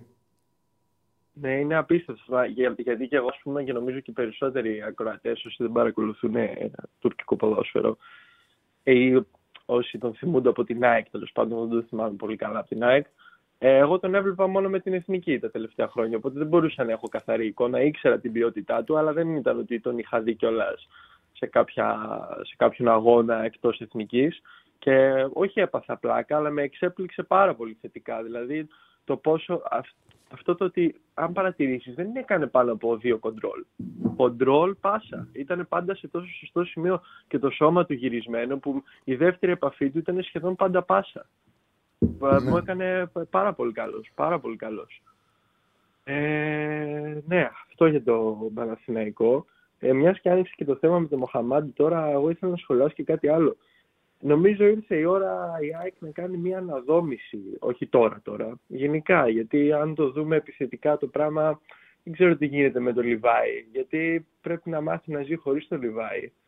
Μετά φαντάζομαι ότι η πρόταση θα έρθει για τον Λιβάη το καλοκαίρι, απλά δεν ξέρω πόσο επηρεάζει τις προτάσεις αυτές και το πόσους τραυματισμούς είχε φέτος ο Λιβάη, γιατί αν δει κανείς το δελτίο του, μια ομάδα που ενδιαφέρεται δηλαδή και δει το δελτίο του και δει πόσα μάτια έχασε, είναι λίγο προβληματικό αυτό. Μετά έχει τον Πιζάρο, ο οποίος βλέπουμε ότι δεν τραβάει.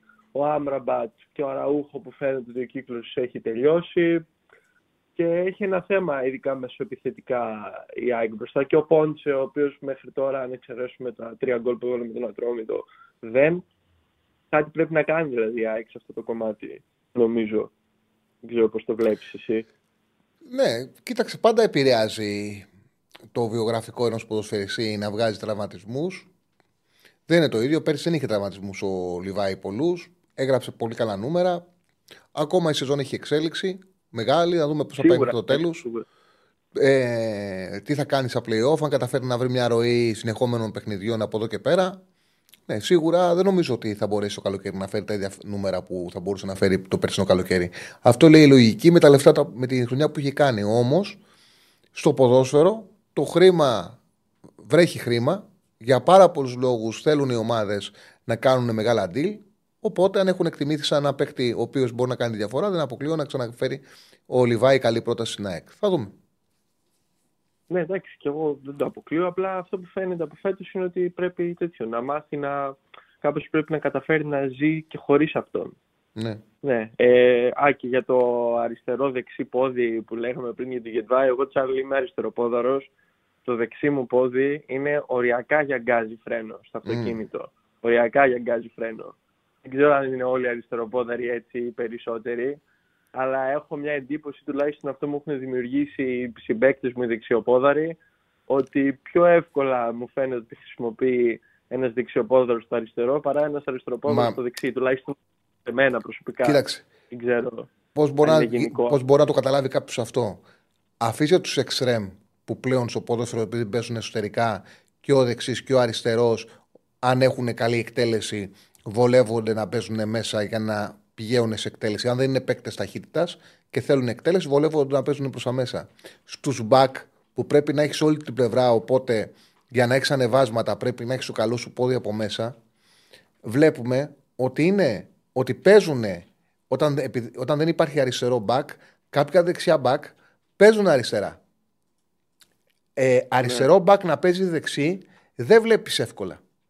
Και αυτός ο λόγος, πι- ε, ο λόγος είναι ότι οι δεξιόστροφοι πιο εύκολα μπορούν να λειτουργήσουν με ανάποδη πλευρά, ενώ οι, πα- οι, αρισ- οι αριστεροπόδαροι είναι δύσκολο να στρίψουν από τα δεξιά. Έχουν μεγάλη δυσκολία σε αυτό.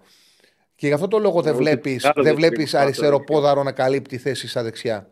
Δεξί back. Ναι, ούτε, ούτε τσιγάρο δεν στρίβω εγώ από τα δεξιά. Άστο, δεν είναι. Σε ευχαριστώ. τρύπα είναι. Σε Ε, ευχαριστώ. κάτι Ναι, τελευταίο πες να το. πω γιατί αναφέρθηκε για τον ε, Palmer Brown. Ε, το είπε ο Δεσίλα, αν δεν κάνω λάθος, ο Τσάτσο μία από τις τελευταίες μέρες Για πες. ότι είχε, υποτρο... είχε υποτροπή στον, στον τραυματισμό και είναι ακόμα με μπότα. Ναι, ότι είχε επιτροπή, είχε επιτροπή. Τώρα...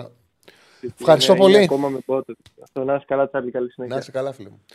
Λοιπόν, κοίταξε να δεις, τι ήθελα να πω γιατί μου λέτε όλοι πείτε, πείτε, πείτε. Θα το πω. Όταν είσαι και. Εντάξει, δεν θέλω να. Εγώ δεν κάνω κουτσομπολιό, ούτε με ενδιαφέρει κιόλας. Απλά θέλω να το πω για τους ανθρώπους που έχουν μια νέα σχέση. Όταν ήρθε η showbiz, πρέπει η χολή σου να έχει σπάσει. Ε, Δεν πρέπει να αναλώνεσαι. Ε, Δεν πρέπει να σε ενδιαφέρει. Ε, Δεν πρέπει να αναπαράγεις και να απαντάς. Ε, Δεν πρέπει. Γιατί δημιουργείς εσύ από μόνος σου συνθήκες για να ακούγεται και να παίζεται το όνομά σου. Πρέπει να μην μιλάς. Πρέπει να μην απαντάς. Πρέπει να μην τα ακούς. Πρέπει να μην σε ενδιαφέρει. Ε, το χειρίστηκε ε, λάθος. Η κοπέλα το χειρίστηκε λάθος. Δεν επιτρέπεται να απαντήσει ώρα από το πλοίο. Δεν έχεις κανένα λόγο. Δεν έχεις κανένα λόγο. Δεν έχεις πάρει μια απόφαση, καλά κάνεις, επιλογή σου, η ζωή σου είναι. Άσου να λένε ό,τι θέλουν. Θα λένε. Θα λένε από πάνω είσαι. Δεν έκανες τίποτα, δεν πήραξε κανένα. Σχέση έκανες και καλά έκανες. Δεν έχεις κανένα λόγο να μπεις σε αντιπαράθεση. Κανένα λόγο. Άσου να λένε. Και τώρα έγινε αυτό που έγινε τώρα. Εντάξει, βγαίνανε όλοι καθυστερημένοι, φτιάχνουν και τα site τους, τα blog τους αυτά, περνάνε ωραία και εγώ τα βλέπω, μου αρέσουν. Και λέει ο καθένας η βλακεία του. Κάποια έχουν πολύ έχουν χιούμορ και τα βλέπουμε και γελάμε. Κάποια είναι κακοήθειες, αλλά είναι μέρος του παιχνιδιού.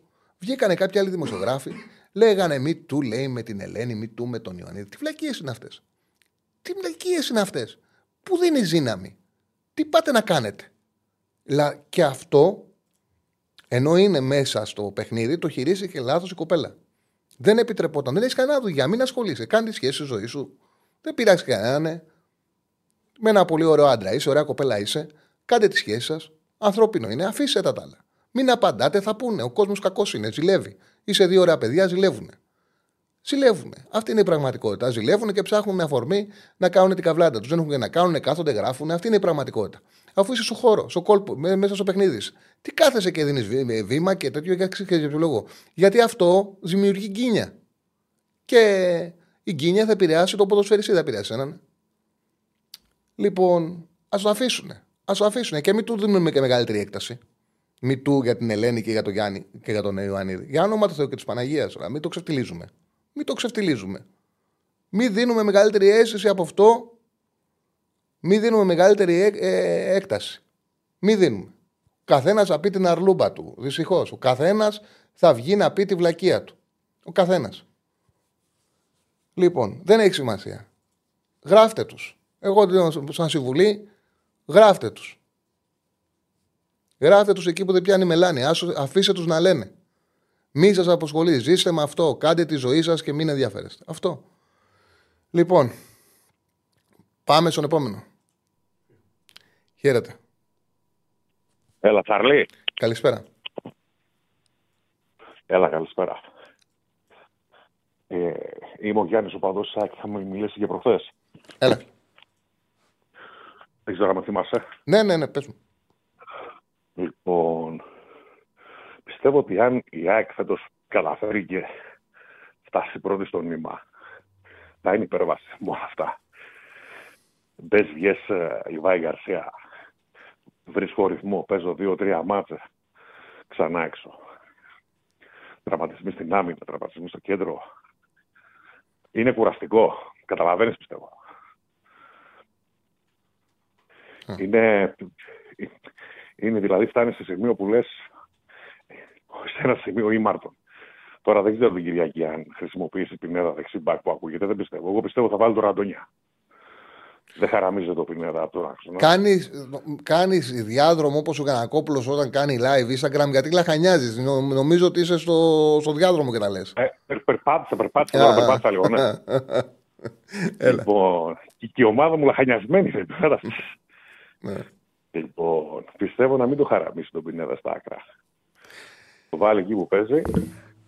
Εντάξει, άμα το χαραμίσει αν- λόγω ε, ότι ξέμεινε από μπακ. Ε, το κάνει και του έχει εμπιστοσύνη ότι όπου τον βάζει θα παίξει. Τώρα, τι να σου πω, αυτός ο Αλμέιδα πήρε πρωτάθλημα παίρνοντας για το, με- το σημαντικότερο αποτέλεσμα ήταν το Νησοπαλέα Ηλιοφόρο. Το πήρε με τον Πινέδα μπακ. τον, έβαλε, τον έβαλε εκεί και τον πήρε. Τι να σου πω τώρα. Ναι, όντως είναι γι' αυτό κάτι. Ναι. Όντως είναι γι' αυτό. Αλλά πιστεύω, πιστεύω θα βάλει τον Ραδόνια δεξιά, τον Πίλιο αριστερά, θα τον βάλει στο κέντρο με Γιόνσον ή Σιμάνσκι και πιστεύω θα γίνει δουλειά. Γιατί τον Όφη, τον Όφη εγώ τον πόνταρα με τον Πανετολικό στο πρωτάθλημα Άσο.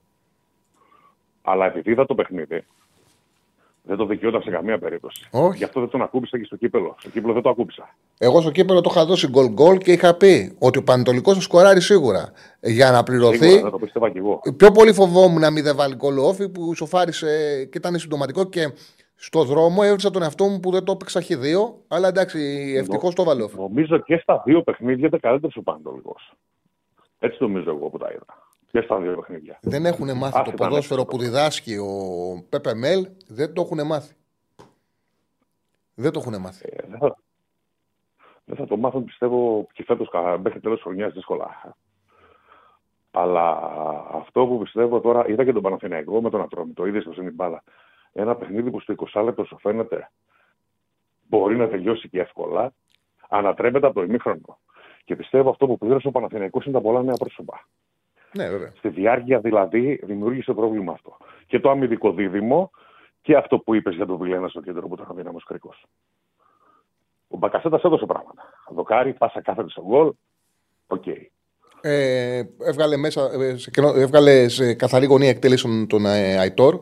Σε καθαρή γωνία εκτέλεση που το σουτάρε out. Ε, έχασε και ένα που το έβγαλε, αυτό που λες εσύ. Και άλλο ένα νομίζω έχασε. Τρία έχασε. Ένα και ένα διαγώνιο που φύγε παράλληλα σε Ναι. ναι. Τρία. Ε, το Μανθίνη εντάξει δεν παίζεται. Φοβερή ευκαιρία.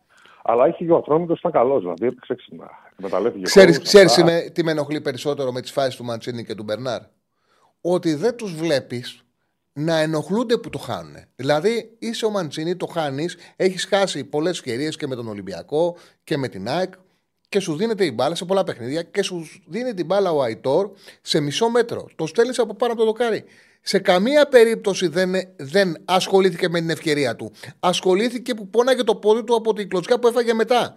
Ο Μπερνάρ Μόνο που δεν γέλαγε. Όταν έκανε τη δεύτερη φάση που πάει να περάσει την μπάλα πάνω από το φύλακα και την μπλοκάρει, ε, Ναι. ένιωθες λες και παίζει ποδόσφαιρο με τους φίλους του, με την παρέα του και δεν τον απασχόλησες καθόλου να πει ρε παιδί μου ότι τι έχασα αργά μου, να το δεις ότι τραβάει τα μαγιά του, ότι ενοχλείται. Ήταν χαλαρός. Να σου πω κάτι, ρε Τσάρλι, να σου πω κάτι, ρε Τσάρλι. Ναι, κρατάω αυτό που λες. Στο μάτς μεταξύ μας στη Φιλαδέλφια ήταν αρκετά καλός ο Μπερνάρ, δεν νομίζω όμως. Ήταν καλός. Ο Μπερνάρ σε, Παράδειγμα, ο- σε, ένα, σε, ένα διάστημα, σε ένα διάστημα μετά το 35 έσκασε ο Μπερνάρ. Και γι' αυτό το λόγο έγινε και αλλαγή. Έσκασε. Ναι. Δεν, είναι- δεν μπορεί, δεν έχει παραπάνω, παραπάνω. Και από τον Μπερνάρ ξέρεις ότι δεν θα πάρεις ποτέ τελική πάσα για γκολ. Δεν θα πάρεις ποτέ γκολ. Από τον Μπερνάρ θα πάρεις δύο-τρεις καλές επιλογές στο χώρο του κέντρου, όμως ο χώρο του κέντρου δεν σου μαρκάρει όταν χάνεται η μπάλα. Οπότε είναι ένας μισός παίκτης, δεν είναι ολοκληρωμένος. Και μιλάμε για παίκτη που παίρνει 2,4. Επειδή, ναι, ναι, σίγουρα. Πολλά, ναι, είναι πολλά, είναι πολλά, όντως εκεί. Γι' αυτό που έχει δώσει ο Παναθηναϊκός είναι πάρα πολλά. Ε, και επίσης θα σου πω, ε, θα θα σταθώ σε αυτό που είπες στην αρχή για τον Μεϊτέ και τον Οσδόεφ. Εγώ πιστεύω ότι η ΑΕΚ στο παιχνίδι της Φιλαδέλφια, πέρα το ότι είχε σκιά το Κωνσταντέλιας του Γιόνσον, η ΑΕΚ χτύπησε πολύ σε αυτούς τους δύο. Όπως το λες. Το θυμάσαι το παιχνίδι; Βέβαια. Συμφωνείς; 100%. Και πιστεύω ότι όντως αυτοί οι δύο είναι βαριά κορμιά με αργά πόδια και βγάζει αδυναμίες ο Πάοξ σε αυτό το σημείο. Σε, εκεί- εκεί πέρα που είπες. Γιατί το είδα, ήταν ολοφάνερο. Δηλαδή, στο μάτς της Νέας Φιλαδέλφιας, η ΑΕΚ εκεί ήταν κυρίαρχη. Δεν υπήρχαν πουθενά. Δεν έκανε ό,τι ήθελε. Το τακτικά ήταν πολύ. Του είχαμε πάλι αποσίες, δεν είχαμε τον Λιμπάι. Εκεί παίξαμε τον Μπόση, είχε και ένα δοκάρι. Ε, ήταν Ήταν καλή η ΑΕΚ και πήγε, πόνεσε εκεί. Ε, τώρα δεν ξέρω. Δεν ξέρω αν θα κατεβάσει ο Παναθηναϊκός. Όντως ο Αράο είναι ένα ερωτηματικό που θα παίξει. Και πιστεύω ότι στο κέντρο θα παίξει ο Κότσιρα και ο Βαγιανίδης βασικός. Έτσι πιστεύω. Ναι, ναι, Θα ναι, παίξει και ο εγώ έτσι Κότσιρας πιστεύω. στο κέντρο, Θα θα πάρει παίξει, τον θα παίξει Βαγιανίδη ο Κότσιρας. βασικό. Τον Μπακασέτα θα παίξει. Τον Μπερνάρ δεν το βλέπω να παίζει. Εκτός αν. Μια θέση ίσως- στο 8 είναι, ανα- είναι ανοιχτή για μένα, αν θα προλάβει ο Τσέριν ή θα παίξει ο Βιλένα. Ε, Είναι, το θεωρώ δεδομένο. Ή ο Πέρεθ. Εγώ δεν πιστεύω, δεν πιστε... δηλαδή να παίξει με δύο εξάρια, όχι με οχτάρι, να παίξει με εξάρι το Πέρεθ και οχτώ το Κότσιρα. Δεν πιστεύω ότι υπάρχει περίπτωση ο Τερήμ να κάνει το λάθος να βάλει οχτώ τον Βιλένα μετά πόσα έχει δει. Δεν το πιστεύω. Θα δούμε. αποκλείς να βάλει κότσιρα ζέκα και μπροστά Μπακασέτα. Δεν θα είναι πολύ βαρύ. Κότσιρα Ζέκα δεν του, δεν του έχει πάει καλά ο Ζέκα για να τον εβάλει για βασικό. Ο, στην ε, πορεία του παιχνίδιου, ότι αν χρειαστεί θα παίξει, ναι, μπορεί να παίξει. Αλλά να ξεκινήσει με 8 το Ζέκα δεν το πιστεύω. Ε, α, αυτό που θα σου πω, να μείνει έξω ο Μαντσίνη, το αποκλείσει να παίξει ο, ο, τέτοιος, ο Βραζιλιάνος, ο Μπερνάρα. Να παίξει, να, να παίξει ο, Βερνα, ο παίξει Μπερνάρ ο στο Βερ- πλάι. Ε, Στο το, πλάι, το έκανε ο Γιωβάνοβιτς και ο Παναθηναϊκός το πλήρωσε πολύ. Και επίσης ο Πάοκ τα μπακ τα ανεβάζει. Δηλαδή να βάλει Ναι, τον ε, όντως. Μπερνάρ θα ανεβαίνει ο, ο Σάσρε. Και δεν υπάρχει τίποτα χειρότερο να σου ανεβαίνουν τα μπακ του Πάοκ. Και δι- έχει τρεις περιφερειακούς επιθετικούς που είναι για τον αντίπαλο ο κίνδυνος θάνατος. Άμα ε, ανεβαίνουν και τα μπακ, δηλαδή άμα έχει Μπερνάρ για παράδειγμα ο Σάσρε, να ανεβαίνει και ο Σάσρε, θα το σκοτώσουν τον Παναθηναϊκό. δηλαδή πιστεύεις τώρα από center for ε, παίζει μόνο ο Ιωαννίδης, τίποτα άλλο. Ε, ο, και θα μπει και ο, Ο Γερεμέγεφ Γερεμέγεφ αποστολή. και ο- Θα μπει αποστολή ο Γερεμέγεφ. Α, θα μπει από στο Λούγια. Ναι, ναι. Ωραία. Δηλαδή το, το, το θέμα είναι στο, ο Αράο μάλλον θα παίξει πίσω με Γετβάη. Πολύ πιθανό. Τα πήγαν καλά αυτοί οι δύο και στη Φιλαδέλφια τα πήγαν καλά. Και δεν, πιστε, ξέρετε, δεν πιστεύω να ανεβάσει τόσο πολύ την ομάδα ψηλά. Όπως στην ΑΕΚ ο Τερήμ. Δεν ξέρω τι θα κάνει. Δεν ξέρω, θα το σκεφτεί και στην πιστεύω, πιστεύω. Αλλά δεν νομίζω με τον Πάο να το κάνει αυτό. Ξέρεις, αν ο Πάο έχει τα νεκρά του διαστήματα, έχει τις αδυναμίες του, αλλά αν προηγηθεί, είναι ίσως λίγο δύσκολο μετά. Δεν ξέρω. Ο- Το Παναθηναϊκό. Ο Πάοκ, το ξαναλέω, δεν χτυπάει στην πλάτη των στόπερ, χτυπάει στην πλάτη των κεντρικών χαφ. Δηλαδή πάνω στη τετράδα και φτιάχνει με ταχύτητα συνεργασίες. Γι' αυτό το λόγο το λέω ότι είναι πολύ σημαντικό το δίδυμο που θα επιλέξει. Δύο πράγματα. Το δίδυμο που θα επιλέξει ο Τερήμ πίσω από τον Μπακασέτα και οι δύο ακραίοι να έχουν καλή αμυντική συμπεριφορά. Ο Μαντσίνη την έχει. Ο Μαντσίνη έπαιξε πολύ Αμυντικά, καλά. ναι. Ναι, πολύ ναι, καλά αμυντικά. αμυντικά και στα δύο ντέρμπι. Και ο Βέρμπιτς είχε πάει καλά αμυντικά στα δύο ντέρμπι που δεν είναι διαθέσιμος και λογικά και θα παίξει ο Αϊτόρ. Λογικά. Αυτά. Ναι. Οκ. Καλά, θέλω μου έγινε. Ε, Έγινε, πάει. ευχαριστώ πάρα πολύ. Ωραία κουβέντα κάναμε. Και εγώ, και εγώ ευχαριστώ. Να είσαι καλά, να είσαι καλά. Για, τον, ε, για τους φίλους που γράφουν, αν είπαμε κάτι για τον ε, Πιζάρο, όχι δεν είπαμε. Κάναμε λέω, μια συζήτηση μεταξύ μας και είπε ο Στέφανος ότι μετά τον Μοχαμαντή, μη, εκτός αέρα, μήπως ήρθε η ώρα να φύγει και ο Πιζάρο. Και εγώ απάντησα ότι όντως ότι ο Πιζάρο σε κάθε παιχνίδι και χειρότερος. Δεν είπαμε ότι έχουμε μια πληροφορία ότι θα, ότι θα φύγει ο Πιζάρο. Ε, δεν ξέρω αν θα έρθει ο Ατάλ. Ο Ατάλ είναι δεξί μπακ, το ξαναλέω. Ο Μοχαμαντή παίζει αριστερά. Ε, θεωρώ πάντως σίγουρο πλέον ότι ο ΕΑΚ θα πάρει μπακ. Δεν βγαίνουν τα κουκιά. Δεν έχει μπακ να παίξει, δεν έχει back να παίξει την Κυριακή. Δεν, είναι, δεν γίνεται να μην πάρει. Λοιπόν, πάμε στον επόμενο. Χαίρετε. Τσάρλι, Καλησπέρα. γεια σου αγαπητέ Τσάρλι, τι γίνεται; Καλά, φίλε μου, τι κάνεις; Καλά, καλά, Βασίλης από Πειραιά έχουμε Γεια σου, ξαναμιλήσει. Ε, μ, Τσάρλι, ήθελα να σε ρωτήσω ποια είναι η γνώμη σου για αυτόν τον καταπληκτικό Αυστριακό, δεν έχω καταλάβει Σλοβαίνος που παίζει στην Δυναμο- στη Δυναμό, ο οποίος μάλλον θα μείνει ελεύθερος κτλ. Τον θυμάσαι αυτόν με την αφάνα που και κάνει και το, το χέρι στους αγώνες με την ΑΕΚ και υπόθηκε περί, ξέρεις, ε, ε, είναι ελεύθερος, μήπως πήγε στην ΑΕΚ, το διέψευσε η ΑΕΚ λόγω των σχέσεων με, με δυναμό. Πώς το βλέπεις όλο αυτό, θα έπρεπε η ΑΕΚ ανεξάρτητα με το τι έχει γίνει να, να το αφήσει στην άκρη όλο αυτό και να πει ότι τον χτυπάω εκτός αν είναι πολλά τα Κατάλαβε, λεφτά. λες, λες για το Λιούμπισιτς. Για το Λιούμπισιτς, ναι, για το Λιούμπισιτς. Ναι. Που είναι παιχταράς, ε, εμένα μου άρεσε πάρα πολύ. Ναι, η ΑΕΚ πρέπει να, πρέπει να ενισχυθεί. Κοίταξε να δεις. Εγώ το, το πιστεύω, πραγματικά το πιστεύω και το έλεγα καιρό, ότι το ποια ομάδα θα ενισχυθεί τον Ιανουάριο θα παίξει ένα ρόλο. Εγώ πίστευα πριν τις μεταγραφές ότι ο Πάοκ έχει το πλεονέκτημα της φόρμας και της φόρα, ότι η ΑΕΚ έχει το πλεονέκτημα το ότι πήρε το περσινό πρωτάθλημα και παρότι δεν είναι καλή στο, πρω... για, στο πρώτο γύρο, ήταν, είναι πολύ, και μέχρι τώρα δεν είναι καλή, δεν έχει παίξει σύμφωνα με τις δυνατότητές είναι, ναι, ναι, ναι. είναι κοντά στο πρωταθλητισμό. Οπότε Ναι. λες ότι αν η ομάδα ετοιμαστεί στα play-off θα μπορέσει να πάρει το πρωτάθλημα. Όμως είναι μια πραγματικότητα ότι ο Παναθηναϊκός τον Ιανουάριο τον αξιοποίησε πάρα πολύ καλά. Πάρα Βέβαια, πολύ καλά. πάρα Δηλαδή πολύ ενισχύθηκε. καλά. Ο Ολυμπιακός επίσης και αυτός έχει κάνει κινήσεις και βλέπουμε ότι μέχρι τώρα υπάρχει χρόνος. Πάω και ΑΕΚ δεν έχουν κάνει τίποτα. Δεν αποκλείεται να παίξει, να παίξει το ρόλο του. Δεν αποκλείεται. Θα δούμε τι θα γίνει βέβαια, στο βέβαια, τέλο. βέβαια, βέβαια. Και αφού τώρα φεύγει και ο Μοχαμάντι, αν, γιατί το λέγανε πριν στο. Ελπίζω να μην σε διακοσμά, επειδή το λέγανε πριν στο, στο chat, ε, υπάρχει και ένα ζήτημα. Δηλαδή, αν δεν πάρει τώρα, έχει το Χατζησαφή, έχει τον Πίλιο, που ο Πίλιο είναι ένα ερώτημα για τα play-off, που πια η πίεση θα είναι μεγάλη και οι ομάδες που θα έχεις απέναντί σου διαρκώς θα είναι ε, τρομερά απαιτητικές, όπως έχεις πει και εσύ πολύ, όσο αφορά την άμυνά σου πια, για τον Πίλιο λέω ας πούμε, και βέβαια θα προσεύχεσαι, αν δεν πάρεις άλλο αριστερό στο ε, μπακ, θα προσεύχεσαι μην συμβεί κάτι στο Χατζησαφή. Το, το είπες και εσύ νομίζω. Α, Δηλαδή, αν γίνει κάτι στο Χατζησαφή, δεν έχεις πάρει άλλον και μείνεις με. Έχεις πρόβλημα μετά, ας πούμε.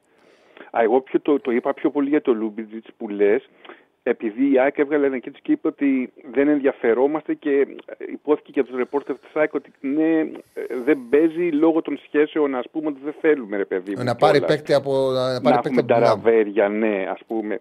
Και εγώ ξέρει, το σκεφτόμουν να λέω.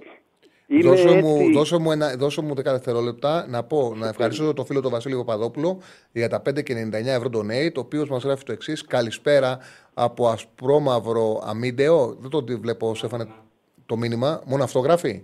Α, καλησπέρα από ασπρόμαυρο αμίντεο. Τον ευχαριστούμε πάρα πολύ τον φίλο Βασίλη. Συνέχισε. Ε, για το φίλο του Στέφανο που λέει εκεί στο chat ότι δεν είναι μπακ, μπακ είναι. Η βασική του θέση παίζει μπακ. Παίζει κι αλλού. Ποιος; γιατί Είναι παιχταράς και ο, ο Λιούμπισιτς Αριστερό μπακ είναι. Αριστερό μπακ. είναι Αριστερό απλά μπακ. επειδή παίζει κι αλλού. Ναι, ναι, ναι. Παίζει και αμυντικό παίζει χαφ και παίζει. χαφ, Ναι, ναι. ναι, Και αμυντικό ναι, ναι, χαφ ναι. παίζει. Ναι, παίζει παντού. Ναι, ναι, είναι είναι παιχταράς. είναι σύγχρονος παίκτης. Μακάρι να μπορούσε να έρθει στην ΑΕΚ, να έρθει στην ΑΕΚ. Ε, θα κάνει διαφορά. Δεν έχει καμία σχέση με, τα, με τους ε, μπακ που έχει Ναι, τώρα η όχι, ΑΕΚ. όχι. Και Δύο θα τον πλάκα. αξιοποιούσε και όπως λες και ο Αλμέιδα και σε άλλους χώρους όπως κάνει με τους παίκτες του. Ναι. Ωραία. Και να πω και δύο πράγματα ακόμα πολύ πιο γρήγορα από αυτά. Θέλω να σου πω ότι θα πρέπει να είσαι πολύ χαρούμενος, όχι μόνο γιατί η εκπομπή σκίζει, αλλά Ευχαριστώ. γιατί έχει, φτιαχ- έχεις φτιαχτεί ένα τσάτ, ε, Τσάρλι, που είναι πολύ παρεϊστικό. Περνάει Συμφωνώ. πολύ καλά ο κόσμος. Δεν ξέρω αν το προσέχεις, ας πούμε, κτλ. Γίνεται πλάκα, είναι πολύ ωραίο. Μα το πολλές κοινό. φορές μιλάω με κάποιον και με βλέπετε που χαμογελάω γιατί διαβάζω το Διαβάζεις chat το και είναι πολύ έξυπνα. Αρκετά από όσα γράφονται είναι πολύ έξυπνα. Ναι. Νομίζω ότι όσο περνάει ο καιρός, μόνο ο κόσμο αντιλαμβάνεται. Ναι. Γιατί στο ξεκίνημα της εκπομπής δεν σου κρύβω ότι υπήρχε μια δυσαρμονία σε αυτό Ε, το οποίο ακουγόταν από τους ακροατές και σε αυτό το οποίο γραφόταν στο chat.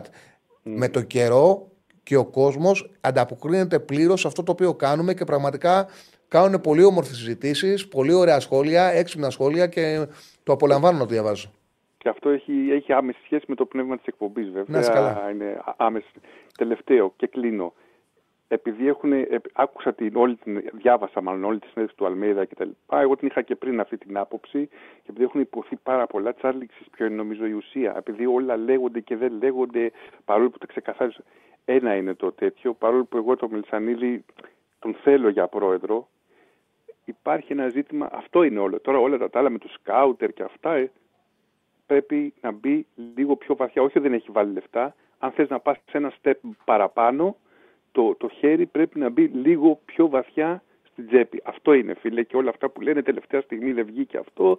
Άμα είχες δώσει ένα-ενάμιση εκατομμύριο παραπάνω θα τα έχεις πάρει. Εκεί είναι το τέτοιο, απλά δεν λέγεται. Από όλους πάει γύρω-γύρω. Αυτά φίλε Τσάρλι και σε ευχαριστώ. Και άμα θες λες την άποψή σου όταν κλείσω γι' αυτό, ε, σε ευχαριστώ πολύ για την καλή παρέα που μου κάνεις. Να είσαι καλά, να είσαι καλά. Όχι, τε, συμφωνώ ότι η ΑΕΚ πρέπει να ενισχυθεί. Χρειάζεται ένα-δύο παίκτες, ειδικά στα άκρα. Έχει δίκιο ο φίλος ο User 420 που λέει ότι δεν είναι ποδοσφαιρικό να παίρνεις πέντε παίκτες τον Ιανουάριο. Καμία ομάδα στην Ευρώπη δεν το κάνει αυτό. Λέγανε το Παναθηναϊκό. Ο Παναθηναϊκός είναι μια ειδική περίπτωση που επιλέχτηκε μια δουλειά δυόμιση χρόνων να σταματήσει γιατί θεώρησαν ότι δεν μπορούν να πάρουν το πρωτάθλημα. Θεωρώ πραγματικά ότι δεν μπορούσαν με τις ε, σκέψεις του Γιωβάνοβιτς και χωρίς μεταγραφή ο Παναναϊκός να πάρει το πρωτάθλημα. Έγινε all-in στις αίσει που χρειαζόταν παίκτες, μήπως θα καταφέρουν. Δεν είμαστε στην Premier League και στην La Liga να σου πω ότι δεν γίνεται να συμβεί. Είμαστε στο ελληνικό πρωτάθλημα. Ε, δεν θα μου κάνει εντύπωση αυτό να λειτουργήσει και να φτάσει μέχρι τέλος ο Παναθηναϊκός. Όμως σίγουρα δεν είναι η ορθή λογική. Έχει παίξει ρόλο βέβαια ότι ο Παναθηναϊκός είναι μια ομάδα που έχει δουλέψει 2,5 χρόνια σωστά. Δηλαδή, ακόμα και αν το πάρει ο Παναθηναϊκός το πρωτάθλημα, μπορεί να χρειάστηκε για να γίνει να φύγει ο Γιωβάνοβιτς, όμως η δουλειά του έπαιξε το ρόλο της να είναι σε ένα σημείο που με κάποιες ενισχύσεις να μπορεί ο Παναθηναϊκός να κάνει πρωταθλητισμό. Το πρόβλημα ήταν ότι ο Γιωβάνοβιτς σε αυτό δεν ήταν ευέλικτος να δεχτεί κάποιες κινήσεις, να πειρακτεί το ρόστερ του. Πίστευε ότι με την ομάδα που είχε και με ένα στόπερ θα μπορούσε να διεκδικήσει το πρωτάθλημα. Εγώ δεν το πιστεύω ότι θα μπορούσε να το κάνει αυτό. Και η εικόνα του στα ντέρμπι στο πρώτο γύρο δεν είναι κάτι τέτοιο. Πάμε στον επόμενο. Καλησπέρα. Ναι, καλησπέρα, εγώ είμαι. Καλησπέρα, φίλε μου, ναι. Αλέξη Πάουκ. Έλα, πάω κάρα. Τι κάνουμε; Μια χαρά. Για πες, τι βλέπεις για την Κυριακή; Τάλι, έτσι πως είναι το Παναθηναϊκό προχθές. Εντάξει, δεν θα Έχει παίξει πολλά για και την να δεκάδα. άμυνα. Έχει, αλλά δεν θα παίξει για Βέβαια την δεκάδα. έχει ε, γεμίσει και την ομάδα κατευθείαν με τους καινούριους παίχτες, οπότε λογικό να υπάρχει ανισορροπία και σε άμυνα Δηλαδή, και σε θα επίθεση. γυρίσει ο Αράο, πι- ο Αράο πίσω. Ο Παναθηναϊκός θα είναι πιο γρήγορος πίσω στις αντιδράσεις του. Δεν θα είναι με δύο παίκτες που δεν έχουν ξαναπέξει μεταξύ τους. Δεν θα είναι, δηλαδή, δεν είναι κριτήριο για το Παναθηναϊκό το παιχνίδι με τον Ατρόμητο στην, στα αμυντικά του κενά. Είναι περισσότερο το μάτς με την ΑΕΚ. Δηλαδή, σκέψου το μάτς με την ΑΕΚ που και εκεί έχει προβλήματα, αλλά όχι τόσους χώρους όσο είχε με τον Ατρόμητο. Αυτό θέλω να σου πω. Ναι, πιστεύω θα κατεβεί πιο προσεκτικός, πιο κλειστή την άμυνα και θα προσπαθήσει να χτυπήσει την αντεπίδεση που πιστεύω ότι δεν είναι και το, δυνα- το πιο δυνατό του σημείο. Σε αντίθεσης με τον Πάουκ που ποντάρει στην αντεπίδεση, το κλέψιμο δηλαδή της μπάλας και άμεση επίδεση. Ε, αυτό που είπες για τον Μπαγκασέτα ισχύει ότι η θέση που παίζει ανάμεσα στα χάφ του Πάουκ με η Τέος Δόεφ θα είναι δύσκολο να αντιμετωπιστεί. Εγώ αφήνω ένα περιθώριο να μην ξεκινήσω με είτε με τον Οσδόεφ και να ξεκινήσω τσικάρα πιο πολύ για να δώσει ταχύτητα στο κέντρο, όχι τίποτα άλλο. Μμ. Ε, τώρα για μένα θα είναι λάθος άμα δεν ξεκινήσει τον Κωνσταντέλια γιατί ούτε μέσα στον Άρη το ξεκίνησε και η ομάδα δεν μπορούσε, ούτε με την ΑΕΚ τον είχε ξεκινήσει από ό,τι θυμάμαι. Νομίζω ούτε με τον Ολυμπιακό στο 2-4. Είχε ξεκινήσει τον, τον Μουρκ. Ο Αντώνης, το πρωί ο Τσακαλέα, ε, στην 11 που έδωσε, είχε μέσα τον ε, Κωνσταντέγια, ότι θα τον ξεκινήσει. Και πιστεύω για τους λόγους Ναι. που αναφέρεις. Δηλαδή ότι δεν τον ξεκίνησε στον Άρη, δεν λειτουργήσε καλά η ομάδα. Φάνηκε ότι θέλει επιθετικότητα. Δεν τον έχει ξεκινήσει σε μάτς συνεχόμενα σημαντικά. Μ, Πιστεύω ότι ήρθε η ώρα του να παίξει. Από την αρχή. Ναι. Τώρα για το Παναθηναϊκό πιστεύω ότι αν ένα πράγμα το οποίο ο Πάουκ θα το ανέφερες και εσύ ότι ο Πάουκ θα μπορέσει να τον κάνει τον γκολ γιατί εγώ πιστεύω ο Πάουκ σίγουρα θα κάνει γκολ γιατί πιο πιθανό είναι μια- ο Παναθηναϊκός να μείνει στο 0 παρά ο Πάουκ δηλαδή πάνω στη ζυγαριά ας πούμε πιστεύω ότι τα εξτρέμ του Παναθηναϊκού και ειδικότερα ο Μαντσίνη δεν τους θεωρώ πολύ καλούς στο αμυντικό κομμάτι, να βοηθάνε δηλαδή τα back. Οπότε πιστεύω, ειδικά από την πλευρά του Πάπα, ο Πάουκ θα κάνει πολλά πράγματα. Και πιστεύω ότι ο, Παναθ... ότι ο Παναθηναϊκός θα Αμυντικά, δυσκολευτεί. αμυντικά με την ΑΕΚ, ο Μαντσίνη ήταν πολύ καλός και με τον Ολυμπιακό. Όμως, πράγματι είναι ένα match-up που αν ο Μαντσίνη δεν καταφέρει να βγάλει προβλήματα στον Μπάμπα επιθετικά και δεν καταφέρει να τον κρατήσει χαμηλά, ο Πάοκ από αυτή την πλευρά χτυπάει πολύ, φέρνει και τον Τόμας. Οι συνεργασίες που βγάζει, γιατί δεν μπαίνει και ο Κωνσταντέγια, ε, πλησιάζει, είναι με τέσσερις παίκτες. Το εξήγησα και στο, και στο τάμπλετ. Και χτυπάει και από αυτή την πλευρά και ανοίγει χώρο για Οσντόεφ και για διαγώνια κίνησης Ζήφκοβιτς ή Ντεσπόντοφ. Ε, είναι ένα πολύ σημαντικό, είναι κλειδί το πώ θα πάει το ζευγάρι Μπάμπα Μαντσίνη. Είσαι πάρα πολύ έσοχος σε αυτή την παρατήρηση. Πολύ έσοχος. Θεωρώ από εκεί και ο Παναθηναϊκός σου είπα ότι άμα του κάτσει ε, η συνεργασία Μπακασέτα-Ιωαννίδη, πιστεύω ότι αυτό το δίδυμο, όχι μόνο σε αυτό το μάτς, σε όλα του Παναθηναϊκού θα παίξει καταλητικό ρόλο. Πώς θα βρίσκονται αυτοί οι δύο μες στο παιχνίδι. Πιστεύω ότι με τον Μπακασέτα ο Ιωαννίδης, πώς θα το πω, ε, η, ε, όχι ο ρόλος του, οι υποχρεώσει του Ιωαννίδη μέσα στο γήπεδο μειώνονται προς το καλύτερο. Κατάλαβες πώς το εννοώ; Ε, Καταρχάς, θα έχει πιο εύκολη συνεργασία. Θα έχει παίχτη που όταν του δίνει την μπάλα θα μπορεί να φτάνει αυτός σε εκτέλεση. Ε, και θα του είναι και του ίδιου πιο εύκολο να πάει σε εκτέλεση γιατί η αντίπαλη άμυνα θα πρέπει να κάνει ένα βήμα πιο επιθετικά πάνω στον Μπακασέτα και αυτό αυτόματα θα δίνει ένα βηματάκι στον Ιωαννίδη να πάρει την μπάλα και να μπει αυτός στο θεατέτ. Δηλαδή, ε, ε, επειδή ο Ιωαννίδης παίζει με πλάτη, παίζει πίσω από τον χώρο του και ο Μπακασέτας παίζει μπροστά από τον χώρο του και έχει εκτέλεση και πάσα, νομίζω ότι είναι ένα δίδυμο που θα συνεργαστεί πάρα πολύ καλά, κουμπώνει τέλεια και θα είναι το απόλυτο όπλο του Παναθηναϊκού και δύσκολα αντιμετωπίσιμο μέχρι το τέλος της σεζόν. Πολύ Αυτό δύσκολο ήθελα να πω. αντιμετωπίσιμο. Είναι ένα μάτσο που είναι πολύ ισορροπημένο. Ελαφρύ πλεονέκτημα ο Πάουκ, αλλά άμα είχε κόσμο πιστεύω θα ήταν πιο μεγάλο το πλεονέκτημα. Αλλά σε άλλο γήπεδο είναι τριπλή το μάτσο. Και κάτι τελευταίο. Εντάξει, τώρα ε, επειδή δεν μου αρέσει να υποτιμάω αθλήματα και επειδή εντάξει, έχει ακουστεί, αλλά δεν έχει πάρει έκταση. Και για μένα πρέπει να παίρνουν έκταση όλα, ό,τι γίνεται σε όλα τα Μμμ. αθλήματα. Ε, ένα μπράβο στον Πάουκ που πήρε το Super Cup προχθές στο βόλεϊ Ε, βέβαια. μέσα στο Ρέντι.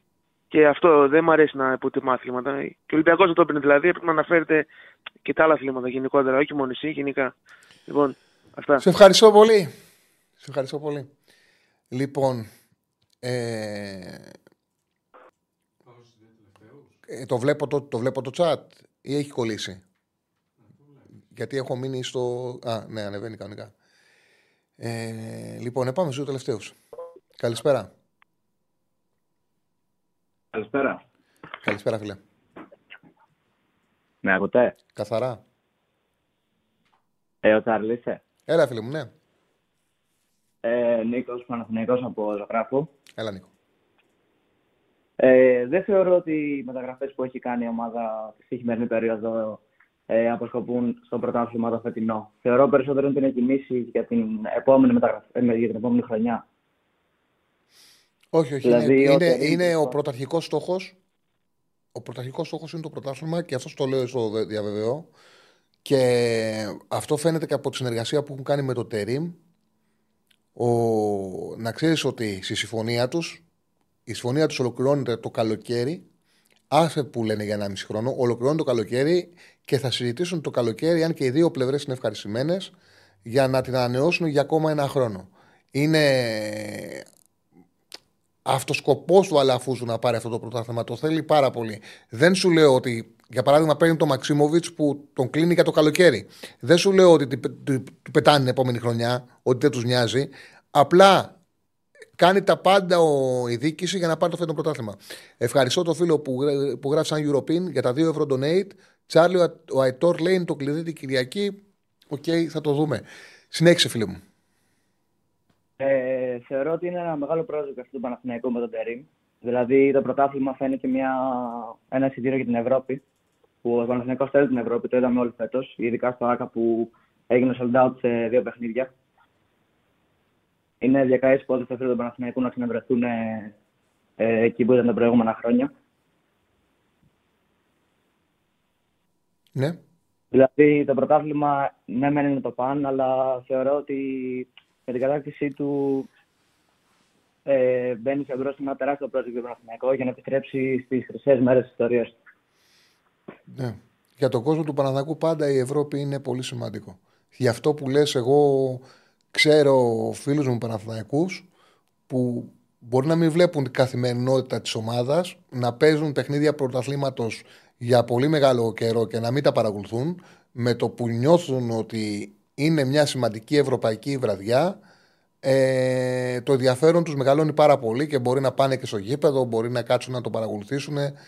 Ε, είναι έτσι το DNA του φίλου του Παναθηναϊκού. Το παρελθόν, η ιστορία του, την- τον ενδιαφέρει πολύ η Ευρώπη. Έχεις δίκιο. Και είναι πολύ σημαντικό ο Παναθηναϊκός να ξαναρχίσει να έχει πραγματικούς στόχους στην Ευρώπη. Φέτος μπορεί να ήταν μεγάλη αποτυχία στον Όμιλο, τεράστια αποτυχία που χάσε μέσα τα χέρια του με αυτοκτονία την τρίτη θέση, έσω την τρίτη θέση. Μπορούσε να είναι ακόμα και πρώτος, έτσι όπως ξεκίνησε και έχασε και την τρίτη θέση και ένας από τους λόγους που φύγει ο Γιωβάνοβιτς. Τουλάχιστον έγινε ένα βήμα που απέκλεισε τη Μαρσέη σε διπλά παιχνίδια, που απέκλεισε την Νύπρο, που έπαιξε ο Μίλους. Τουλάχιστον έγινε ένα βήμα που έδωσε μάχη για να μπει στο Μίλους Champions League. Ένα βήμα έγινε. Χρειάζεται ακόμα παραπάνω, συμφωνώ. ή ήταν σωστή η τοποθέτησή σου; Επίσης, είναι πολύ σημαντικό για τον Παναθηναϊκό που έχει φέρει παίχτε που γνωρίζουν τι σημαίνει να κατακτήσει ένα πρωτάθλημα, όπως ο Ούγκο και ο Μπακασέτας. Γιατί η ΑΕΚ γνωρίζει πώς να καταφέρει ξανά αυτό. Όλοι οι παίχτες της ε, πρωταγωνίστησαν πέρσι, πήραν το πρωτάθλημα, ξέρει πώς να το ξανακάνει. Ο Παναθηναϊκός δεν έχει παίχτες που έχουν κατακτήσει κάποιο πρωτάθλημα στο παρελθόν εκτός από αυτούς τους δύο. Και γι, Αν δεν κάνω αυτό, λάθος. και γι' αυτό δόθηκε η ομάδα στον Μέτρ να κατακτά το πρωτάθλημα στον Τερήμ. Γι' αυτό ακριβώς ο λόγο.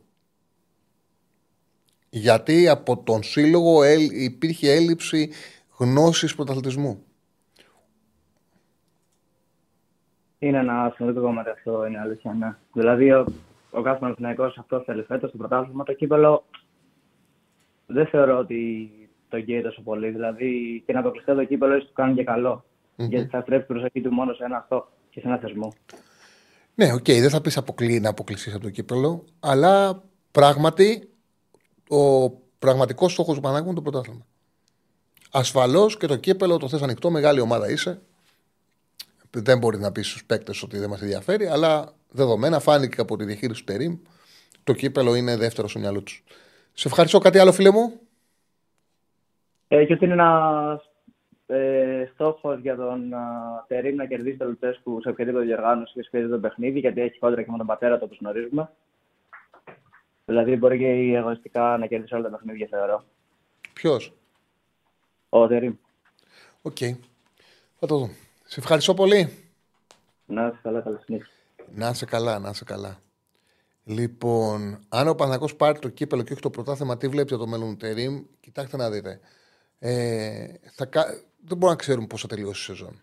Δεν μπορούμε να ξέρουμε. Μπορεί το πρωτάθλημα να παίξει ωραία μπάλα ο Παναθηναϊκός, να κάνει μεγάλες νίκες, να ευχαριστηθεί ο κόσμος, να τον κερδίσει ο Τερίμ τον κόσμο του, να πάρει το κύπελο με μια μεγάλη νίκη, στον, ε, να περάσει τον Πάουξ σε δύο παιχνίδια, να πετύχει και μια μεγάλη νίκη στο τελικό και να πάρει το κύπελο με ωραίο ποδόσφαιρο και να έχει γυρίσει όλη τη.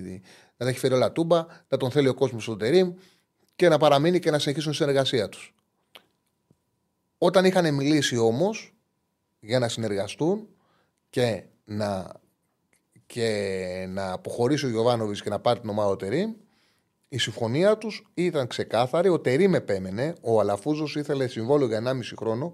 Οπωσδήποτε. Ο Τερήμ όμως δεν το δεχόταν επειδή δεν είχε εμπειρία, ήξερε που πήγαινε και είπε ότι θα κάτσουμε το καλοκαίρι να ξαναμιλήσουμε. Η συμφωνία μας είναι μέχρι το καλοκαίρι.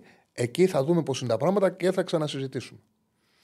Λοιπόν, έχουμε άλλη γραμμή; Ε, πάμε στο στοίχημα, γιατί έχουμε και τρεις μέρες. Λοιπόν, ναι, ο Ραγκάτσι στι 7. Λοιπόν, ανοίγω και εγώ την P365. Καταρχάς, να επαναλάβουμε αυτά που είπαμε στην αρχή για ε, το διήμερο της Super League. Σάββατο. Πανετολικός Λαμία, το ξαναλέω, η επιλογή μου είναι άσος με απόδοση 2-20. Επαναλαμβάνω ότι η Λαμία, δεν θέλω να παρεξηγηθώ, απλά το έχω στο μυαλό μου. Πάντα πρέπει να τα σκεφτόμαστε όλα στο Super League. Δεν θέλω να παρεξηγηθώ. Η Λαμία, ό,τι θέλει στα play-off, στο Αγρίνιο πάει και το βρίσκει. Εδώ και πολλά χρόνια έχει σωθεί πολλές φορές στο Αγρίνιο η Λαμία. Ε, ο Πανετολικός τώρα είναι αυτή η ομάδα που πιέζεται. Η Λαμία είναι άνετη. Είναι στο συν 2. Το θέλει αυτό το μάτς πιο πολύ. Άσο στο 2-20. Και αγωνιστικά μπορεί να το πάρει καθαρά. Έτσι. Πανσεραϊκός Βόλος. Ο Άσος στο 2-10. Ο Βάρντα τον έχει ανεβάσει επίπεδο Πανσεραϊκό.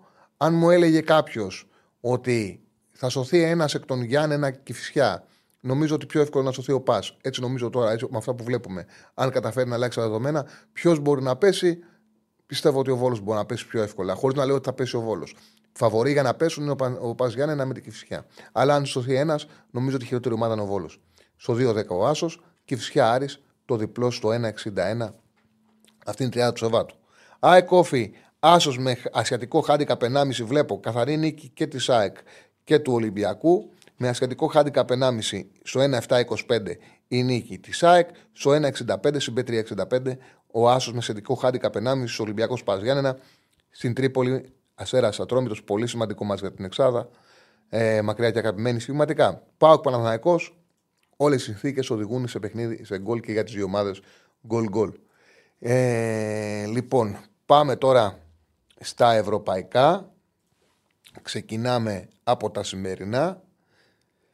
Κοιτάξτε, υπάρχει το παιχνίδι Αλμερία παίζει με την Αλαβές. Η Αλμερία είναι τελευταία. Δεν έχει κάνει ούτε νίκη στο πρωτάθλημα μέχρι τώρα. Έχει έξι σοπαλίες. Ε, όμως δεν είναι σοφό. Εγώ δεν είναι σοφό να παίζεις μια ομάδα που δεν έχει κερδίσει ποτέ. Όμως, αν είναι να κάνει μια νίκη, μπορεί να την κάνει τώρα. Και γιατί λέω ότι μπορεί να το κάνει τώρα. Στα τελευταία δύο παιχνίδια, η Αλμερία έβγαλε μια απίθανη αντίδραση. Όποιος είχε δει το μάτσο με τη Χιρόνα πριν δύο αγωνιστικές, εγώ δεν κρύβω, το είχα παίξει και στο διπλό το παιχνίδι αυτό και καθόμουν και το βλέπα. Ήταν σαν ε, η ομάδα που, δηλαδή, σαν η Χιρόνα να κάνει μια απίστευτη κοιλιά και να σε κάνει να πιστεύεις ότι δεν θα βγει ούτε τράδα. Την είχε πατήσει η Αλμερία. Ε, 25 ήταν οι τελικές. 25. Τα ex goals 2-21-0-25. Έπρεπε να κερδίσει με καθαρό σκορ. Δεν της μπήκε η μπάλα στα δίχτυα ποτέ. Έμεινε το 0-0. Έδειξε ότι κάτι πάει να γίνει. Εγώ την τσέκαρα την επόμενη αγωνιστική. Λέω με ποιο παίζει Αλμερία. Λέω στον Μπερναμπέο. Εντάξει, εκεί δεν έχει τύχει. Παρ' όλα αυτά προηγήθηκε 0-2.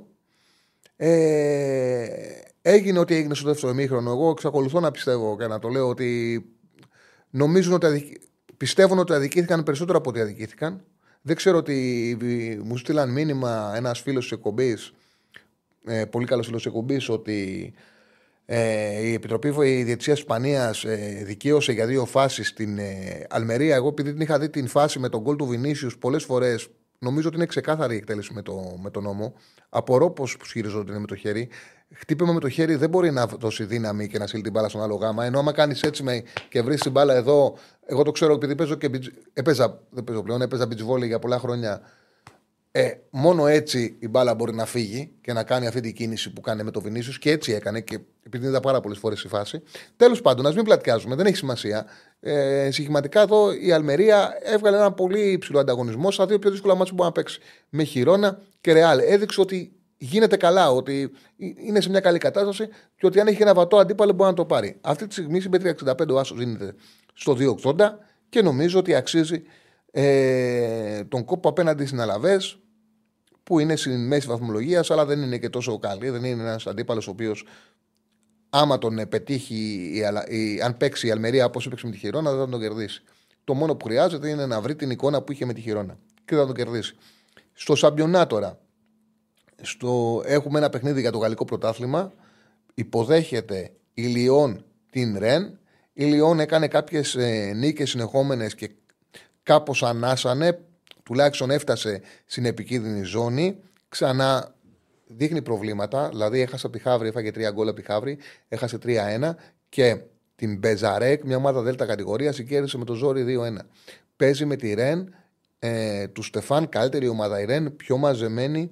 Ε, το τελευταίο διάστημα έχει σημαντική βελτίωση η Ρεν στα αποτελέσματά της και για μένα είναι ξεκάθαρο, δηλαδή άλλαξε προπονητή, έφυγε ο Ζενεσιό, πήγε ο Στεφάν. Το πρώτο παιχνίδι το πήρε με, τη, ε, με την Ρέμς 3-1. Επέστρεψε ο Στεφάν, ήταν πριν δύο χρόνια. Ε, ακολούθησαν δύο ήττες με Μαρσέιγ 2-0 και Μονακό 1-2 και από εκεί και πέρα πάει. Κερδίζει σε Κλερμόν 1-3, κερδίζει εντός τη Νις 2-0. Πέρασε στα πέναλτις στο κύπελλο τη Μαρσέιγ, είναι σε μια καλή κατάσταση. Νομίζω ότι δεν θα χάσει διπλή ευκαιρία για την ε, Ρεν. Να πω ότι ο Μάτιτς από τη Ρεν έφυγε και πήγε στη Λιόν να τους βοηθήσει. Καλή με απο, ε, απόκτηση για τη Λιόν, θα τη μαζέψει. Δεν θα παίξει σήμερα. Θα τη μαζέψει πάντως ο Μάτιτς αμυντικά. Είναι καλή ε, προσήκη στην προσπάθεια που θα κάνει για να μείνει στην κατηγορία και νομίζω ότι όλοι θέλουν στην ε, Γαλλία να μείνει Λιόν, αλλά αυτό δεν αφορά το σημερινό παιχνίδι, αφορά τη συνέχεια. Η διπλή ευκαιρία στο 1.53 της ΕΡΕΝ. Αυτό για, για σήμερα. Πάμε τώρα στα αυριανά. Ξεκινάω από Ισπανία, στο Σχεδάδ Βαγεκάνο. Η, η Σοσιεδάδ είχε ένα κακό φεγγάρι, το οποίο πιστεύω κατάφερε να το ξεπεράσει με τις δύο νίκες συνεχόμενες που έκανε στο Βίγο με τη Θέλτα και για το πρωτάθλημα και για το κύπελο. Σημαντικές οι νίκες της, ε, πολύ σημαντικές οι νίκες της Σοσιεδάδ.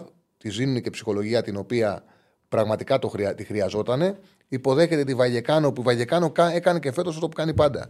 Καλό ξεκίνημα και μετά ε, πτώση. Έχει ένα κακό αρνητικό σερί. Καθίστε να το δω. Αποτελεσμάτων με, με προβληματική εικόνα Είναι τρίτη συνεχόμενη χρονιά που βγάζει την, το ίδιο πρό, πρόσωπο η Ράγιο. Καλό ξεκίνημα, πτώση συνέχεια. Έχει ένα ρεκόρ η Ράγιο. 1, 2, 0, 0-2-3, 0-4-2, 0-4-4 και στη Χετάφε 1-4.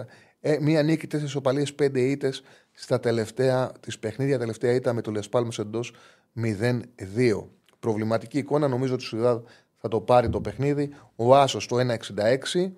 Να περάσει η Ρεάλ από τη Λασπάλμα είναι και ένα διάστημα που βγάζει και μια πτώση χειρόνα. Να περάσει η Ρεάλ που θα παίξει, δεν θα έχει τον Μπέλικα, αλλά θα έχει Ροντρίγκο και Βινίσιο επιθετικό δίδυμο. Ασφαλώς και μπορεί να πάρει το παιχνίδι. Το διπλό στο 1,45 και η τριάδα θα κλείσει με τον Άσο της Μίλαν με την Μπολόνια. Η Μπολόνια που έκανε μια εκπληκτική πορεία φαίνεται ότι έχει ταβανιάσει μετά τις δύο συνεχόμενες νίκες που τη βάλανε για τα καλά στο κόλπο της τετράδας ακόμα και φάνηκε ότι μπορεί ακόμα να διεκδικήσει και το Champions League. Έδειξε ότι χτύπησε στο ταβάνι της και αρχίζει η πτώση.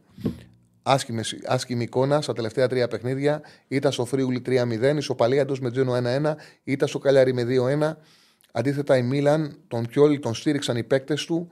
Ε, υπήρξε και ένα σενάριο διαδοχής με τον Ιμπραήμοβιτς με δίδυμο να αναλαμβάνει με, με προπονητή να αναλαμβάνει τη Μίλαν σε περίπτωση που δεν κέρδιζε η Μίλαν την Νιουκάσλ και έμενε εκτός Ευρώπης.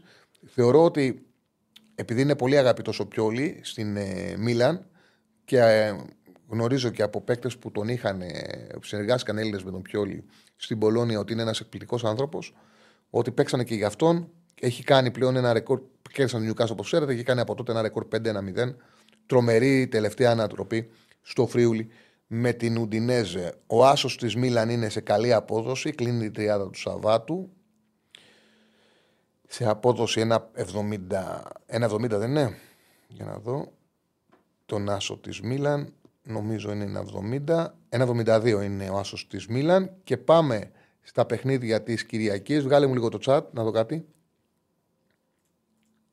Λοιπόν, το διπλό της πολύ φορμαρισμένης Μπιλμπάου στην Κάντιθ στο 1.72 που πλέον η Μπιλμπάου δίνει μάχη ακόμα και για τετράδα, για Champions League.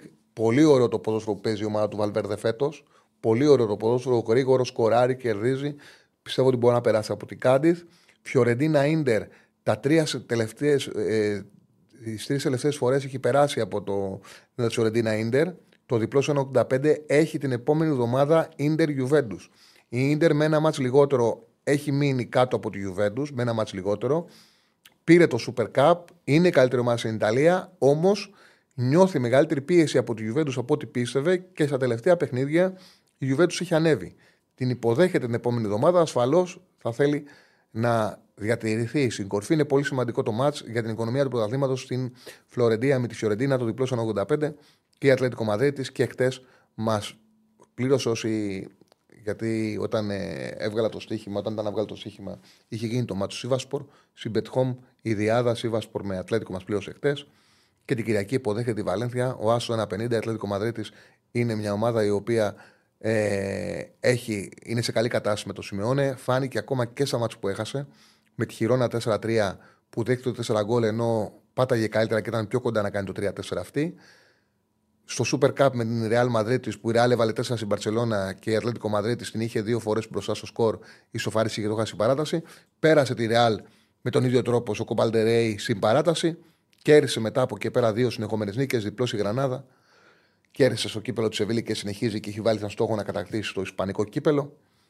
Παίζει με τη Βαλένθια. Αυτή είναι η τριάδα και της Κυριακής. Θα ανεβαίνουν κάθε μέρα όπως γίνεται πάντα στο Μπετχόμι επιλογές μου.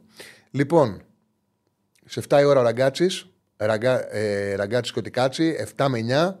Μείνετε συντονισμένοι. Σήμερα 9,5 Ευρωλίγκα, 9,5 με 11 ο Τεό, του Δωρή, ο Αριστοτέλης, ο Μπογρίνιο. Έχουν γυρίσει τα παιδιά από Μπολόνια. Είναι όμω φρέσκοι να κάνουν εκπομπή με τον Μπόγρι.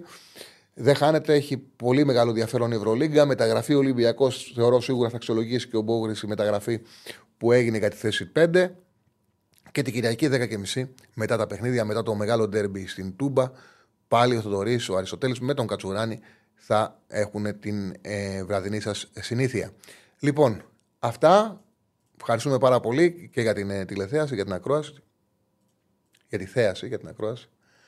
Λοιπόν, καλό Σαββατοκύριακο. Τη Δευτέρα θα είμαστε μαζί. Εγώ και ο Σέφανος σας χαιρετάμε. Καλά να περάσετε.